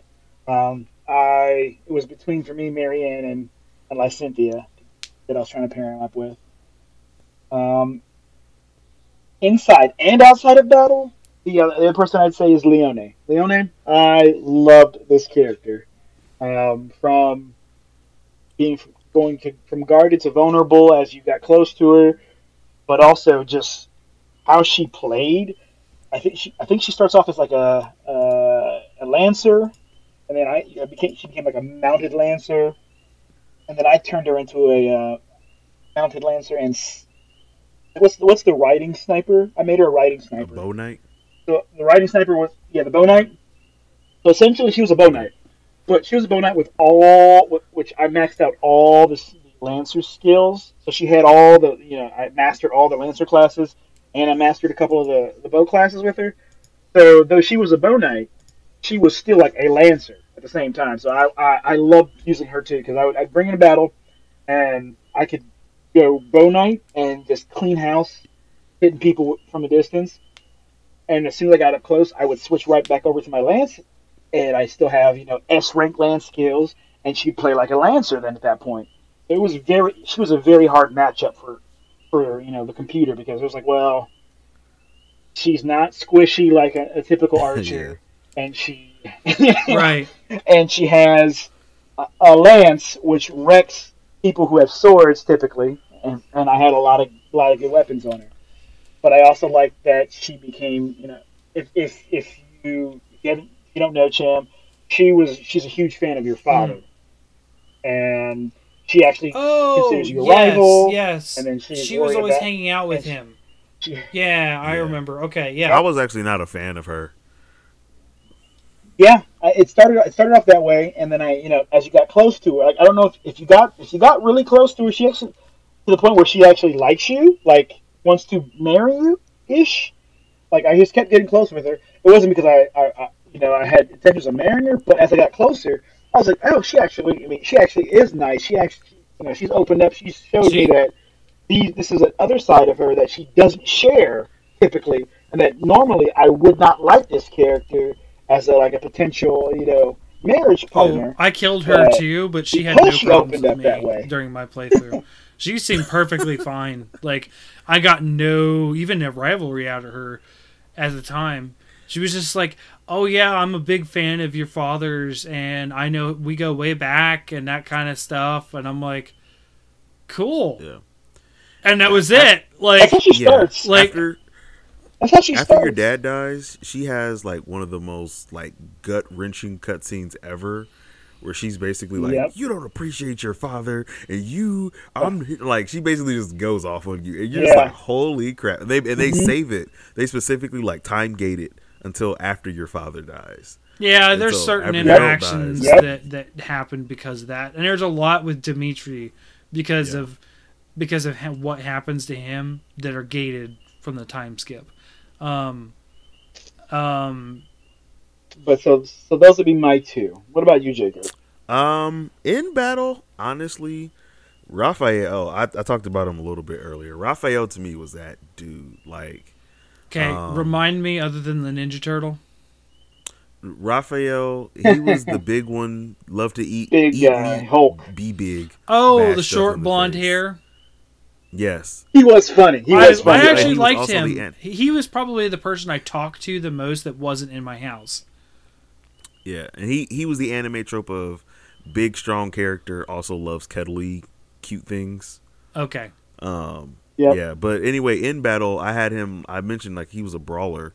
Now on attack, he actually because he was like I had him like his speed pretty much like maxed out, so he ended up getting four hits, four um, hits every Mhm. attack.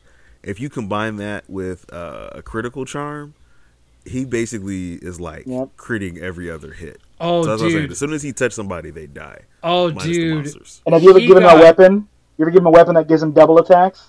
And he does eight. He instead? got Oh yeah, de- so like even though I didn't do any killing of the golden deer in that that multi house battle uh, Yeah. in the in the field, um, he got destroyed by the black eagles in that battle. wow. So what ended up happening? So he ran up and he tried to hit Dimitri. And Dimitri's armor and evasion because of the horse was way off the scales. So it was like miss, miss, miss, right? And then, uh, and then like Dim- like Dimitri was like, whatever, I'm not gonna, I'm not gonna attack him. He didn't even counter attack. I don't think. I don't think he could. But um, so like Yeah. yeah, he's full health. He's like, apparently the computer realized it was fruitless at that point, so it just beelines to one of the the mage characters on the Black Eagles. I don't remember which one. Right? Goes, uh, goes the four, goes for the four hits. Right? Uh, hits two of them. The other two get dodged, and that person is like literally at two health. Right? Yeah. And I'm like, all right, whatever. That character then just casts a spell at him and he just dies. Like, one just like, Yeah. boom. And you're like, he's just dead. And I was like, shouldn't have tried to hit me. I might have saved you. That sounds about right, though. He is squishy to magical stuff. Like, you get any magic spells in Raphael? Yeah. Well, it made me spell, s- But his, It made me scared of that character. That character died next. Like, um, because that was the turn I talked about. Dimitri just slew the bow girl. Yeah, so then um that guy ran up miss miss miss and then like the next turn i had moved dimitri somewhere else and then that guy went to hit the magic user and then i saw what the magic user did to him and i was like oh maybe i'm under leveled against the black eagles or something. So i need to really take out that mage. So even though she had two health i like committed some attacks to that direction.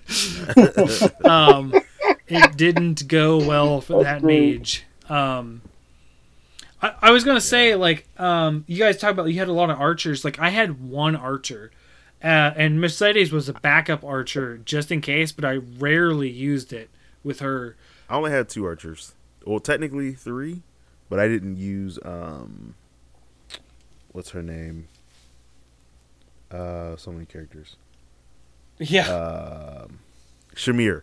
Yeah, I didn't use Shamir that much. Uh, I used Bernadetta was one- one archer, and um, Petra was like half of an archer, but she was mostly a swordsman, a swordswoman. right. So, So, I, I actually oh, and uh, Cyril didn't use bows, even though his profile pic when he gets older clearly has him with a quiver. Yeah, he didn't use bows at all. and obviously, we had Claude. um, Claude had to use Failnaught. Claude, uh, Leonie, Ignatz was good with a bow, um, even though he was a mortal savant. Um, who else? well, uh, my archer was the Uh. silver-haired kid whose uncle got tricked that killed Dedue.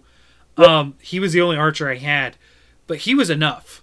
Like between him and uh, the red-haired girl being another ranged unit, the rest of mine were pretty much melee units. I only had two range units, and they sort of protected each other uh, as well as the the melee units atta- protecting each other, protecting them. How many mounted units did you end up with? All Sam? of them were mounted on in some way or, or another. Wow. Um, so like crazy. I had an insane amount of movement around across the battlefield. Uh, I think only Byleth didn't have any mounted unit, and because he was so fast from some other masteries that he did, that he was actually outrunning. Um, I don't know. I, I don't Dimitri and um, Sylvain, who were on horseback. Um, Byleth, because of the the masteries and stuff that I put on him, uh, he had an extra three or four movement. So he was like, even your mages were mounted. "Huh? Your mages, Yeah, yeah." They were on your horseback. black Yeah. Mages. Okay. Uh, the Dark Knight and the Holy Knights can be uh, mounted because that was Well, yeah, I know the Holy Knight can and the Dark Knight can, but everybody can't. Everybody I had, who was it? No, you know, I didn't go for the Dark Knight. I went for what was what's the there's a grammar grim grammary or grimoire yeah. whatever like the, the, the ultra like super dark magic class, Yeah. but you, you you lose all of the uh the movement. Like you don't get the movement, but good gosh, your magic is ridiculous. No, he. Uh, everyone was mounted at, at some point, especially my archer, because he was really good about going in, shooting from a s- extremely long range, and then going back out of range in with the horse movement. Like, Mine was 50-50, I think. I think I well, roughly. um, he actually killed a boss on his own once. Like one of the boss fights, I can't remember which one it was. but you had to it was the second time i did uh so the first time i quit um my save because i decided the permadeath was just not not sitting well with me was the the the battle you have to go up a spiral. It's an early one. Uh basically i don't know if you guys did this in the but the blue lions you have to go up a spiral and at the top of the spiral is actually um the brother of sylvain who is the first uh, monster. He, he becomes the first monster. There's actually a cutscene for it. Yeah. Um, when he became the monster, I literally had the guy sitting on the other side of the wall, just pecking away at the second playthrough. Because I beat it on the first playthrough, but the, the second playthrough, he's just like boop, boop, boop, and eventually broke him right. And then people charge in, do their attacks, and then back out. it was uh, it was a pretty quick battle because of him. Wow. Um, I think we've talked a lot about what I wanted to cover. I think we ended up covering story and that kind of stuff. The only thing that, that I have listed in, in my notes here is like the music, mood, and aesthetics. I feel that um, Yes. it was very uh, anime, first of all, and then second of all, very um, knights and swords for me. Like very uh kingdom large scale battle eventually. Like and then the ravages of war was like a constant thing that they talked about at least in my playthrough because the war was the focus right? The war with edelgard eventually became the focus. And uh like it was about honor and chivalry and that kind of stuff, and, and everything sort of fit that aesthetic. I will say that while the music is good, again, it's not very memorable to me, and I say that a lot, What? a lot in games because I just don't remember anything from it really catching me. Um, Okay, okay. Can I can I stop you there? sure. Because you know I love me my music. Um, I mean, I do too. This- yeah, you're the you're the current musician. I was also going to be a musician too at some point. So I mean, fire. This Fire Emblem track for me is probably one of my favorite soundtracks of all time, especially considering um, that Okay. you have to listen to the music over and over, like, and stuff just gets caught in my head. Like, Oh, I didn't get boring my- for sure. That's that's one thing Yeah, about it. That's I mean, and when you're talking about a game that you're going to spend 100 hours, 90 80 to 90 eh, sorry, 80 to 100 hours just to beat it one time, like that's a lot. And for me to say a that I didn't get bored of any music, um like my favorite particular piece of music is the uh the battle preparation uh music um from early on I, I forget when they cut it out. I think in some of the more serious battles they cut it out, but it's kind of got this um almost like a high school marching band meets like fire emblem with like the strings and like the uncertainty of battle getting ready and it's like you can just imagine like everybody suiting up it's like getting you hyped before the battle um Yeah, I can't, got, I can't tell you any piece of music in this thing. Like I didn't hate Oh any of it. I don't remember any of the music. That's crazy man Yeah. that's because I'm a little bit on Cham's side on this one. Is that one? The none of the music, like the music was good because I didn't get annoyed. Like that's like I can tell you right there. Like like if I didn't like the music, typically in a game, I'm like, oh my gosh, I need to turn the volume of the music down from you know like uh, eight from eighty percent or ninety percent to like Now- four. now, to- Like, I don't want to hear. To be it. fair, I think Jacob, a lot of this comes from your love for the series. Like even though you didn't finish the previous ones, you're very much a fan of the series to begin with, right? oh for sure So you, I think you're a little bit more versed in it. For instance, I don't think you guys really would ever tear up on Proof of a Hero like I do. And you don't even know what I'm talking about when I say Proof of a Hero. That's the sure original. don't uh, that's the original Monster Hunter theme. Literally, I will Okay. tear up every time I hear that. Like that, but I have a much longer history with Monster Hunter than you guys. Right? I've been, I was the one who introduced it to Brian. Like, like, and I introduced it to Oh, yeah. him like four or five years after I'd already been playing it. Right? Um, and I actually introduced the original one to him uh, when there was better ones out. Yeah. But I mean, I couldn't put a PSP on the TV at that point, even though I tried so hard. Now, with that, with that said, there are like two songs I did like love. Sothis, like anytime you interact with Sothis, that, Yeah, it's that's more than me. I can't remember any. that music was awesome. Like, like it got my attention instantly. I'm like, oh, what is Yeah, I love it. Like the chant, the chanting sound. I was like, this is awesome. And then the uh, the other, the overall uh, the music they play when you're in the uh, monastery main area. Where like Yeah. You know the music that broke me though? Hmm? The uh monastery music that they played after Jeralt died? Where they made the monastery music super sad. uh, Oh yeah. No, And and Byleth is just looking at the calendar like, oh, another day I have to get up without my father. I was like, oh Yeah, well, yeah. you wake up, you stare at the calendar, you're like, man. Yeah. right? He's like It- slumped everything over. just felt heavier. That Yeah. yeah, That- they that they did a good job of making him feel sad without going overboard. Uh, I do I did like that. Yeah. Um, and the music does change. I do, I do remember that. I just don't remember the music. That's the problem. It's like, but I think a lot of that, Jacob, is the fact that that is like, it's not that music is your thing. I think it's that you are attached to this series and the music is a thing. You know what I mean? I mean, I, I- I'll say that it's more that music is my thing.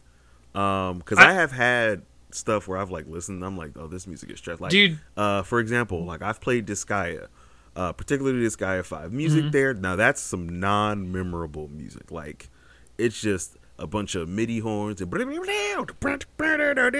and like some fake jazz and stuff. And I'm just like, oh, get like get get this out of my ears. But the game is so good that I'm just Oh. like I'll I'll finish it. Well, well, let, let, Um, let me clarify my position because I am also a music person, despite not doing it for a living anymore. Like literally, all I listen to is video game remixes now and bare naked ladies. That's it. Like I, sometimes the Killers, but like I've been listening to almost exclusively video game remixes for the past eight years, right? And like yeah. They're from games I don't even play sometimes. Like I have a Sky of Arcadia remix there that I love and stuff like that. Like That's a like I've never played Skies of Arcadia, and I love that song. Um, I have a Yeah. uh, an original NES RoboCop remix that I'm obsessed with. Like I literally, it's my favorite song right now. Never played the NES RoboCop. Never have. Never will. Apparently, like so. Like I don't think it's the fact that you're a music guy. I think you there's an attachment to the series. So like for instance, there is objectively good music in almost like you can I think you can say that in most games there is some really obje- objectively good music, but part of it is like what we're attached to. And I'm saying this is just like this is just my theory, right? I love Doom, and a lot of people who love Doom are really attached to 2016's BFG division, right? That's mm. you'll hear it a lot of times. It's what they played on the VGA Awards when Mick Gordon won the composer artist song uh, for best music in 2016, right? I have an Yeah. attachment to that series, thus I tend to notice that music and remember it better because it's been reiterated in my brain, right? Like, oh, this is a good one. I have more to connect to. Yeah, I have a lot of favorite Zelda music, even though I'm not as big of a big of Oh, a I- fan of Ze- Zelda as either of you two are. Um, Oh, Zelda! I have, I have there, I have six Zelda albums, like just like straight from from Nintendo. Um, I have, I, I love, love Ballad of the Goddess. Love. I mean, there's so many songs I, I, I love. The Gerudo Valley, like I, there's just so much music from Zelda I love. Yeah. so of So, my I'll- I'll- 82 tracks Good. of of of OC, OC remix stuff that I listen to, six of them are Zelda songs. Uh, Oh, that's that's that's not good. um, well, But no, no, no. what- what that's what I'll say, good because that's only there's only one other game that beats it as far as numbers, and there's seven Donkey Kong Country 2 songs. Okay. that's almost the whole album. What of 82? No, dude, that's not even close. No, I'm saying you No, said no. seven, Don- Of Donkey Kong Country. Donkey Kong Country two songs. oh no, there, a lot of them are actually remixes of the same song, which is um, Stickerbush. Oh, never mind then. like Oh well. Stickerbush Symphony But- in, in my brain is Well, the, I- the epitome of video game music. But anyways, I, what I was gonna say was it. It would. I would go with your theory if the music was like full of repeats, but they don't. As far as I remember, I don't. e- I don't even remember hearing the actual Fire It's Emblem theme in the game. it's new music. If it was there, that was non memorable. But for me, the new that's what I was saying. The new songs for me were really hitting home, and I, f- I forget the um the opening, the beginning battle because the second half of the game they basically don't play it. Um, but that like that battle from pre time skip, like that's some of my like favorite battle music um in a strategy RPG because it like the way that the dynamic transitions happen where you're going into battle and stuff. Now obviously um id purpose is going to be my favorite fire emblem song of all time bar none um, just because it just lights my soul aflame every time i hear it. Well, as soon as i hear the vocal that like as soon as i hear that i'm just i'm ready to go. But like um yeah the new for me the new stuff was just the more memorable stuff Well, uh, yeah. so so let me come come at you with a counterpoint to that. Okay. Okay. So, um, it's not that it, it's uh, reiterative of the music. Um, let let me think of this. You are already aware that Fire Emblem music is good. Thus, you are already aware of the music that you're listening to now. Does that make sense? i mean You're looking for You're it. looking kinda for You're looking for it. but um, for me, I've always like listened to music with a very, very, very open mind. I think that's why I like so many styles and a lot of weird music. Well, I mean, to to that point, there are games I have never played in these OC remix stuff that I love. Like I love the songs Yeah. for. Um, I, I I think what what what I'm, you know, like so I'll, I have two different examples of where I actually really like the newer music for a game, whereas I don't really care for the older music a lot of the time. Like so, like I mentioned, like Proof of a Hero being like the thing for me in Monster Hunter. I don't give two shits about any of the other songs in Monster Hunter up until probably fourth generation, which we're talking about almost 15 years of Monster Hunter before I care about a monster theme. Wow. Um, then I would say the Brachydios theme, which is probably actually earlier than 15 years, and some other themes that come on later on. Um, like not a lot of the early stuff I like, other than the main theme, which is Proof of a Hero. Um, and then another example is that um, the Diablo franchise. I love that game. I love Diablo. There, I like the, the a lot of people really harken back to Diablo one's the the Tristram theme, right? The the original town theme, that being very hmm. memorable and that kind of stuff. I cannot tell you any one song I really care for in Diablo's franchise, and it, and it doesn't. But it's not that like Fire Emblem is particularly good or bad. I think the music is good, but I don't think it's memorable to me because I don't I'm not looking for it to be memorable. I'm I'm more focusing on the gameplay, thus my brain isn't really attaching to that music, right? There are there are some games where um like uh have you guys anyone played To the Moon? I have not played it yet. Um, where the music to To the Moon is integral almost to the game. It complements it very well. Um, For instance, To the Moon is basically like playing Inception, except sad.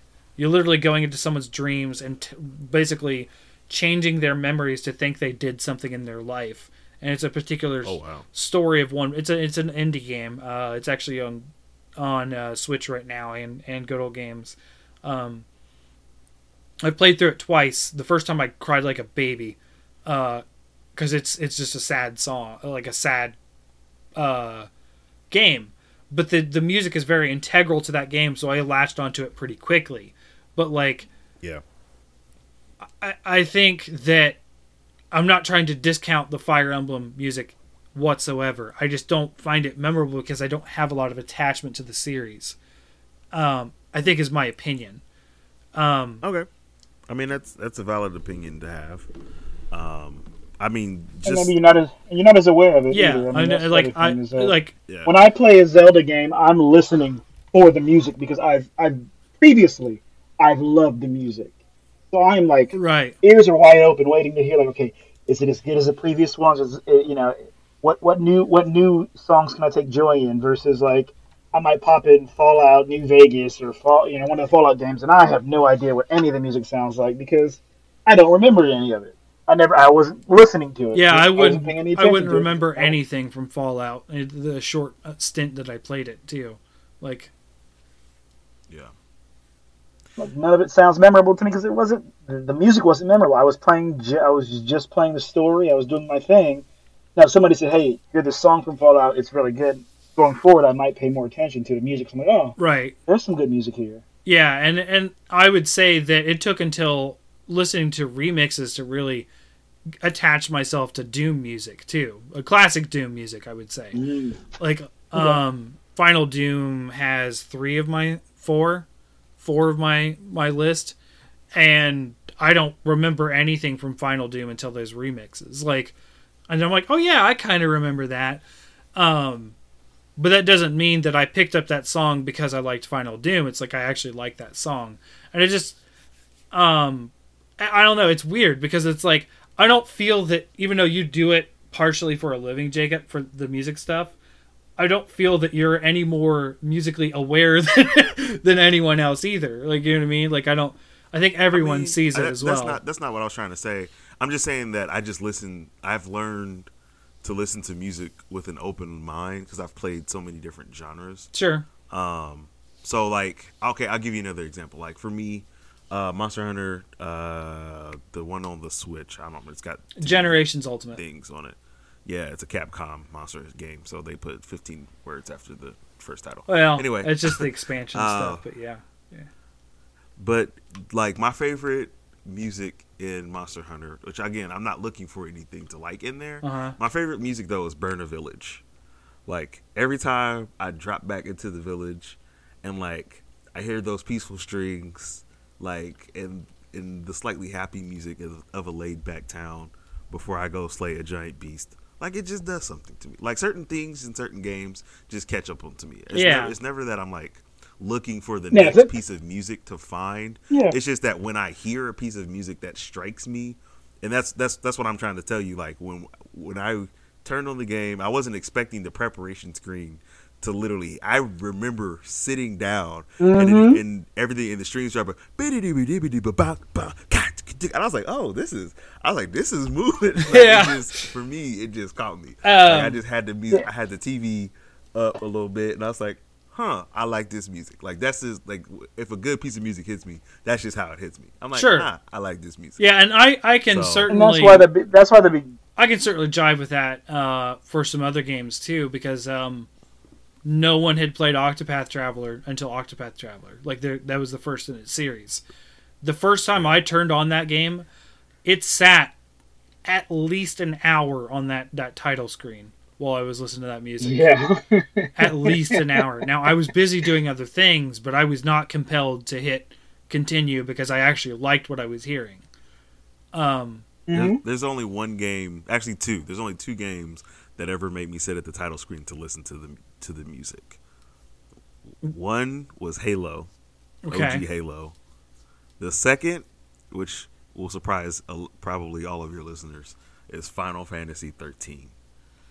That piano solo intro at the top of that, I remember where I was in an old apartment on the east side of Columbus with the window open and somebody was cutting grass and it was like a nice 65 degrees. Yeah. Cuz that's how much that song like it literally takes me back to the year, the time, the type the time of day it was cuz it was daytime. Oh yeah, no, And that's a really nice song. That's the way the Octopath Traveler song is for me too. Um, Yeah. I would say it's interesting that you picked up on the Bherna village theme uh, of all the villages you can go to because hands down, I guarantee you, everyone's going to say their favorite is the Pokke Village theme. Now, um, that comes from a history with Monster Hunter because Pokke was probably at the longest theme we had in the series because of how many games actually were set in the Pokke Village. And on top of that, it's also a very cool and calming song. Um, I would say for like an, an original soundtrack of any video game music ever, Pokke Village is my favorite ever. So like Okay. And Bherna doesn't even make the list for Monster Hunter music for me, but I do like it. So like like it's interesting because like maybe that does go to your point is like also it's preference too, right? Like I don't find a lot of the orchestra stuff that that, that is in a lot of games very memorable to me. Uh, even though I was a classical instrument player, I was a brass player. Um, Yeah. now, that the the heavy brass in the Monster Hunter theme hits me pretty close, but that's French horns and stuff like that. It's not really trumpets as much, um, which is what more I was used to. Um, but like the any like really heavy classical themes, like I just just that goes over my head because it was boring music to me when I played trumpet. You know what I mean? So like that probably go, went over my head for for this also because I don't remember a lot of classical music because most of the time it sounds the same to me.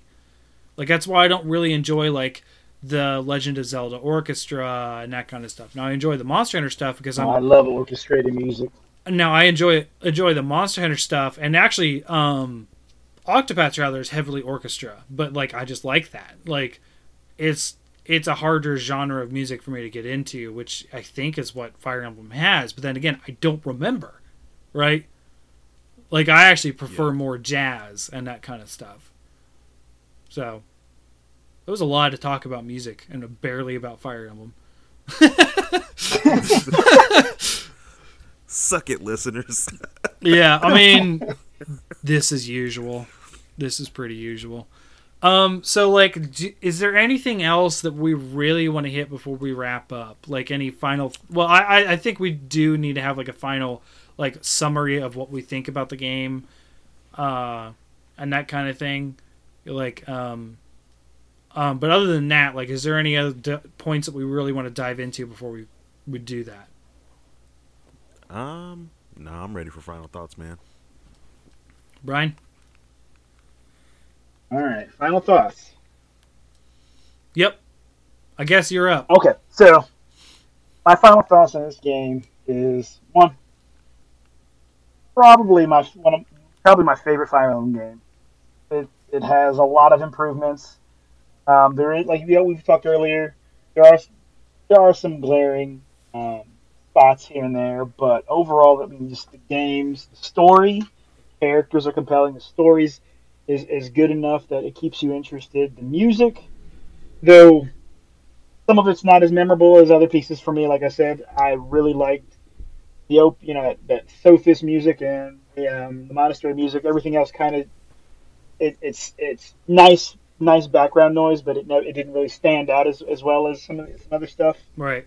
And um and just the replayability of the game. All those things make this game like a really really good game to me, and, I'm, and it makes me really excited for just what's next for this Fire Emblem for the Fire Emblem series because in my opinion, the series have been kind of somewhat stagnant in just like changing its formula, and I think they stayed true to its formula pretty well, but innovated and added new, enough new things that a lot of the game felt fresh and more um, polished than it's ever been.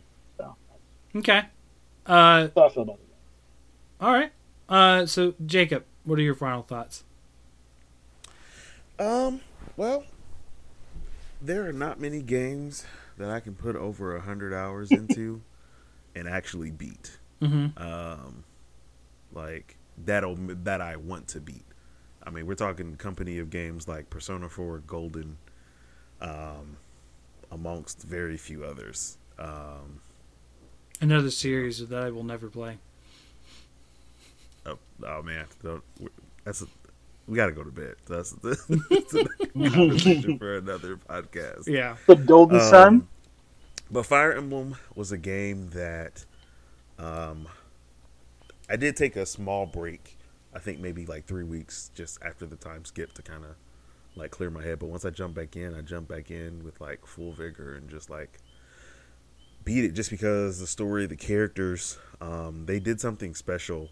Um, especially having seen two playthroughs where the writing was so good, the translation was so good, where they made you legitimately care about whatever um, class that you picked, whatever house that you picked, made you care about those characters, put Right. you in their world, immersed you in their world, and gave you a reason to keep playing.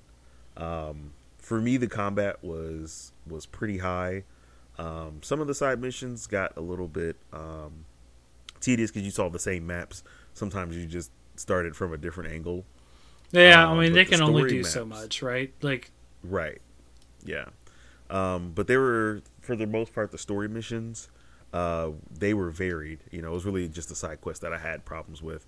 But um, but a lot of the character specific missions, I had some of the best times on. Uh, shout out to Marianne's side mission, which was one of the hardest in the entire game. They basically spawn a healing mage next to a bunch of monsters. Good luck, have fun. Uh, right. Um, but yeah, so like there were some good challenges there um, in the character specific portions, um, and overall they did a really good job to having to having done so many things at the same time. The only thing I would have said that they needed to change was um, the monastery. I just thought by the end of the game, going around and seeing everyone and talking to all the points and hating all the quests in the monastery, it just became a little bit tedious um, especially for somebody like me. Like I said, that I pulled eleven extra characters into my house, um, oh yeah, so I was still like running around doing a whole bunch of stuff. Had a tournament, had like eight or nine um points to get rid of at the end of the you know for that week, um, and that, and then at the end of the game, if I knew what I knew, I felt like I would have started the game differently when it came to like focusing my characters on like their specific skills and planning that kind of stuff out. I didn't really understand that until probably post time skip about like how classes and leveling up skills really worked in correlation. Right. I'm So, but overall, overall, I still give it. If I had to give it a number score, I'd give it like a nine out of ten, if not a nine and a half out of ten. Okay. And it's definitely, it's going to be my top Fire Emblem game just because it was the only Fire Emblem game that was so good. I had to beat it. Okay. Um, Yeah. I'm normally not one to leave a game unfinished unless I just despise the game. Um, Brian can attest to this many times, like uh, um, the original Fire Emblem that he let me borrow, and um, most of the games he let me borrow, really. Um, Fallout. uh, Fallout, yeah. Um, I actually am pretty good about finishing a game, even if it kills me, like uh, Borderlands One. Uh, just, ugh. Uh, um, I actually really had a lot of apprehension going into this. Um, Okay. uh in, into the game because like I'm just the the and a part of it is Smash Brothers, right? There's so many Fire Emblem characters that I don't care about, don't understand in Smash Brothers. I don't care how cool they are to other people. It's like there's an uneven balance. I don't want it anymore. I want Fire Emblem to die so we can stop getting Smash Brothers characters that are that are harsh. that are no i mean that was my mentality going into this right because that's all i knew fire emblem as and that game that one time that the girl died and i didn't like okay that was pretty crappy i didn't really like it. Um, i do like strategy rpgs because of final fantasy tactics and other things but um, i'm just not in and, and it's got that anime aesthetic and you guys know me and anime i'm really picky about it and i only like a few ones. And like I just like there were so many things against this game that I would have never played it had Brian not bought it for me. And so in your guys's for your guys' sake, I actually said I'm going to finish this game whether I like it or not. And I liked it. And that's the surprising part to me is I actually liked it. and what carried it for me was that relationship system. Now, I enjoyed the battle system when I got the hang of it. Um, and t- to be honest, I don't like my games always to be very tough. Like I don't need to have a extreme challenge. It's only a few games that I really like to be really tough, like uh, Doom. Doom, I I haven't finished my Nightmare run. I may at some point, but like I'm okay with that being tough. Like I'm, n- but I'm more of like at plays at normal or hard mode and doesn't go above that. Like I just, that's just me. That's where I, that's where I live because I play a lot of different games and I, like if it's too hard, I get bored or I get frustrated. And um, this game was the right amount of difficult once I got the hang of it. Aside from the few surprises, I was like, okay, permadeath is just out of the question for me. But I enjoyed the journey along the way. I didn't hate the ending. I actually found a lot of it pretty awesome. Um, how, Okay. however, I don't think for me it's going to at least anytime soon warrant another playthrough because one, it, it, it's the same game, right? I'm going to be playing the same battle over and over with different units, which is fine, but I'd rather see what comes next. Um, Okay. um, as far as the next Fire Emblem game, it's still not a lock in on the next one for me. And that's just there's so many things outside of the game that makes me not really attached to it like the the problem with so many smash characters that i really don't want to see more smash characters be fire emblem. And i like stuff like that where i'm more of a action platformer kind of guy anyways. And strategy rpgs i do like but it's it's a from time to time kind of thing. And i have more than enough to get me through a long time like i'm just now playing xcom and may pick up xcom 2 like i i didn't know, when i was talking about xcom i've literally started playing it in any sort of real capacity this week. Like i rented it like in 2010 or something before that. Okay. um, so this isn't a like I like this game a lot, but and so don't let me say don't let me like discount it by saying that I'm that I'm not really interested in another playthrough or in the next game as much as you guys are. I just don't have an attachment to the series yet. Okay. Um, I have no love for Ike, Marth, Roy, any of them because they're just annoying Smash Brothers characters for me. um, Egg, man. Say how you really feel. I, I mean, I did. I play Bowser. They're just like they're just like fodder in the way to victory. So, um, I mean, I, mean, I do play random, and I don't. They're not terrible characters. I'm just not interested in them.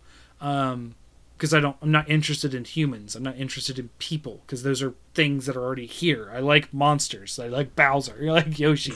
like, um, there's not a lot I can say to improve the series because I don't feel like I have enough knowledge about just from this one game to say, hey, this needs improved. Other than the relationship mechanic stuff with um, actually getting married, like that part where you're actually going after romance, just forget it. If you're gonna like put like th- literally three cutscenes and a little dialogue card at the end, like it's ugh. like the all the other relationship stuff superb and i actually really enjoyed it and that's Yeah. largely what kept me going and i actually enjoyed exploring the monastery because of stuff like that uh, seeing what people would say and that kind of thing now granted i didn't have near as many people as you did so that that probably helped um, but yeah overall i think this is a great game i don't i just don't have an attachment to it I will Um, have to say. Oh, go ahead.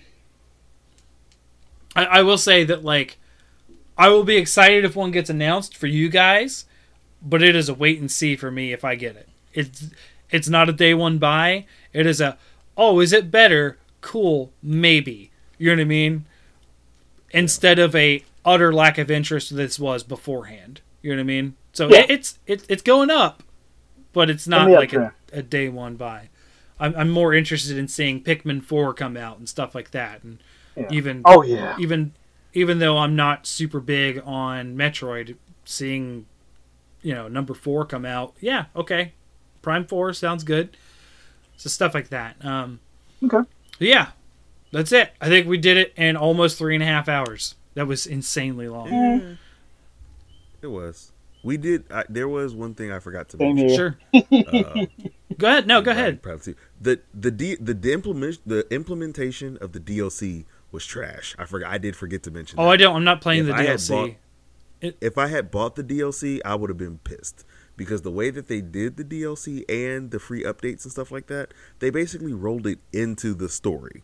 So for everybody who adopted the game early and beat the game on the first on the one playthrough, who didn't care like me, who's like I'm playing through a second playthrough, but like I'm probably going to finish it in like two years. Yes. like it's basically back burner at this point, like super back burner.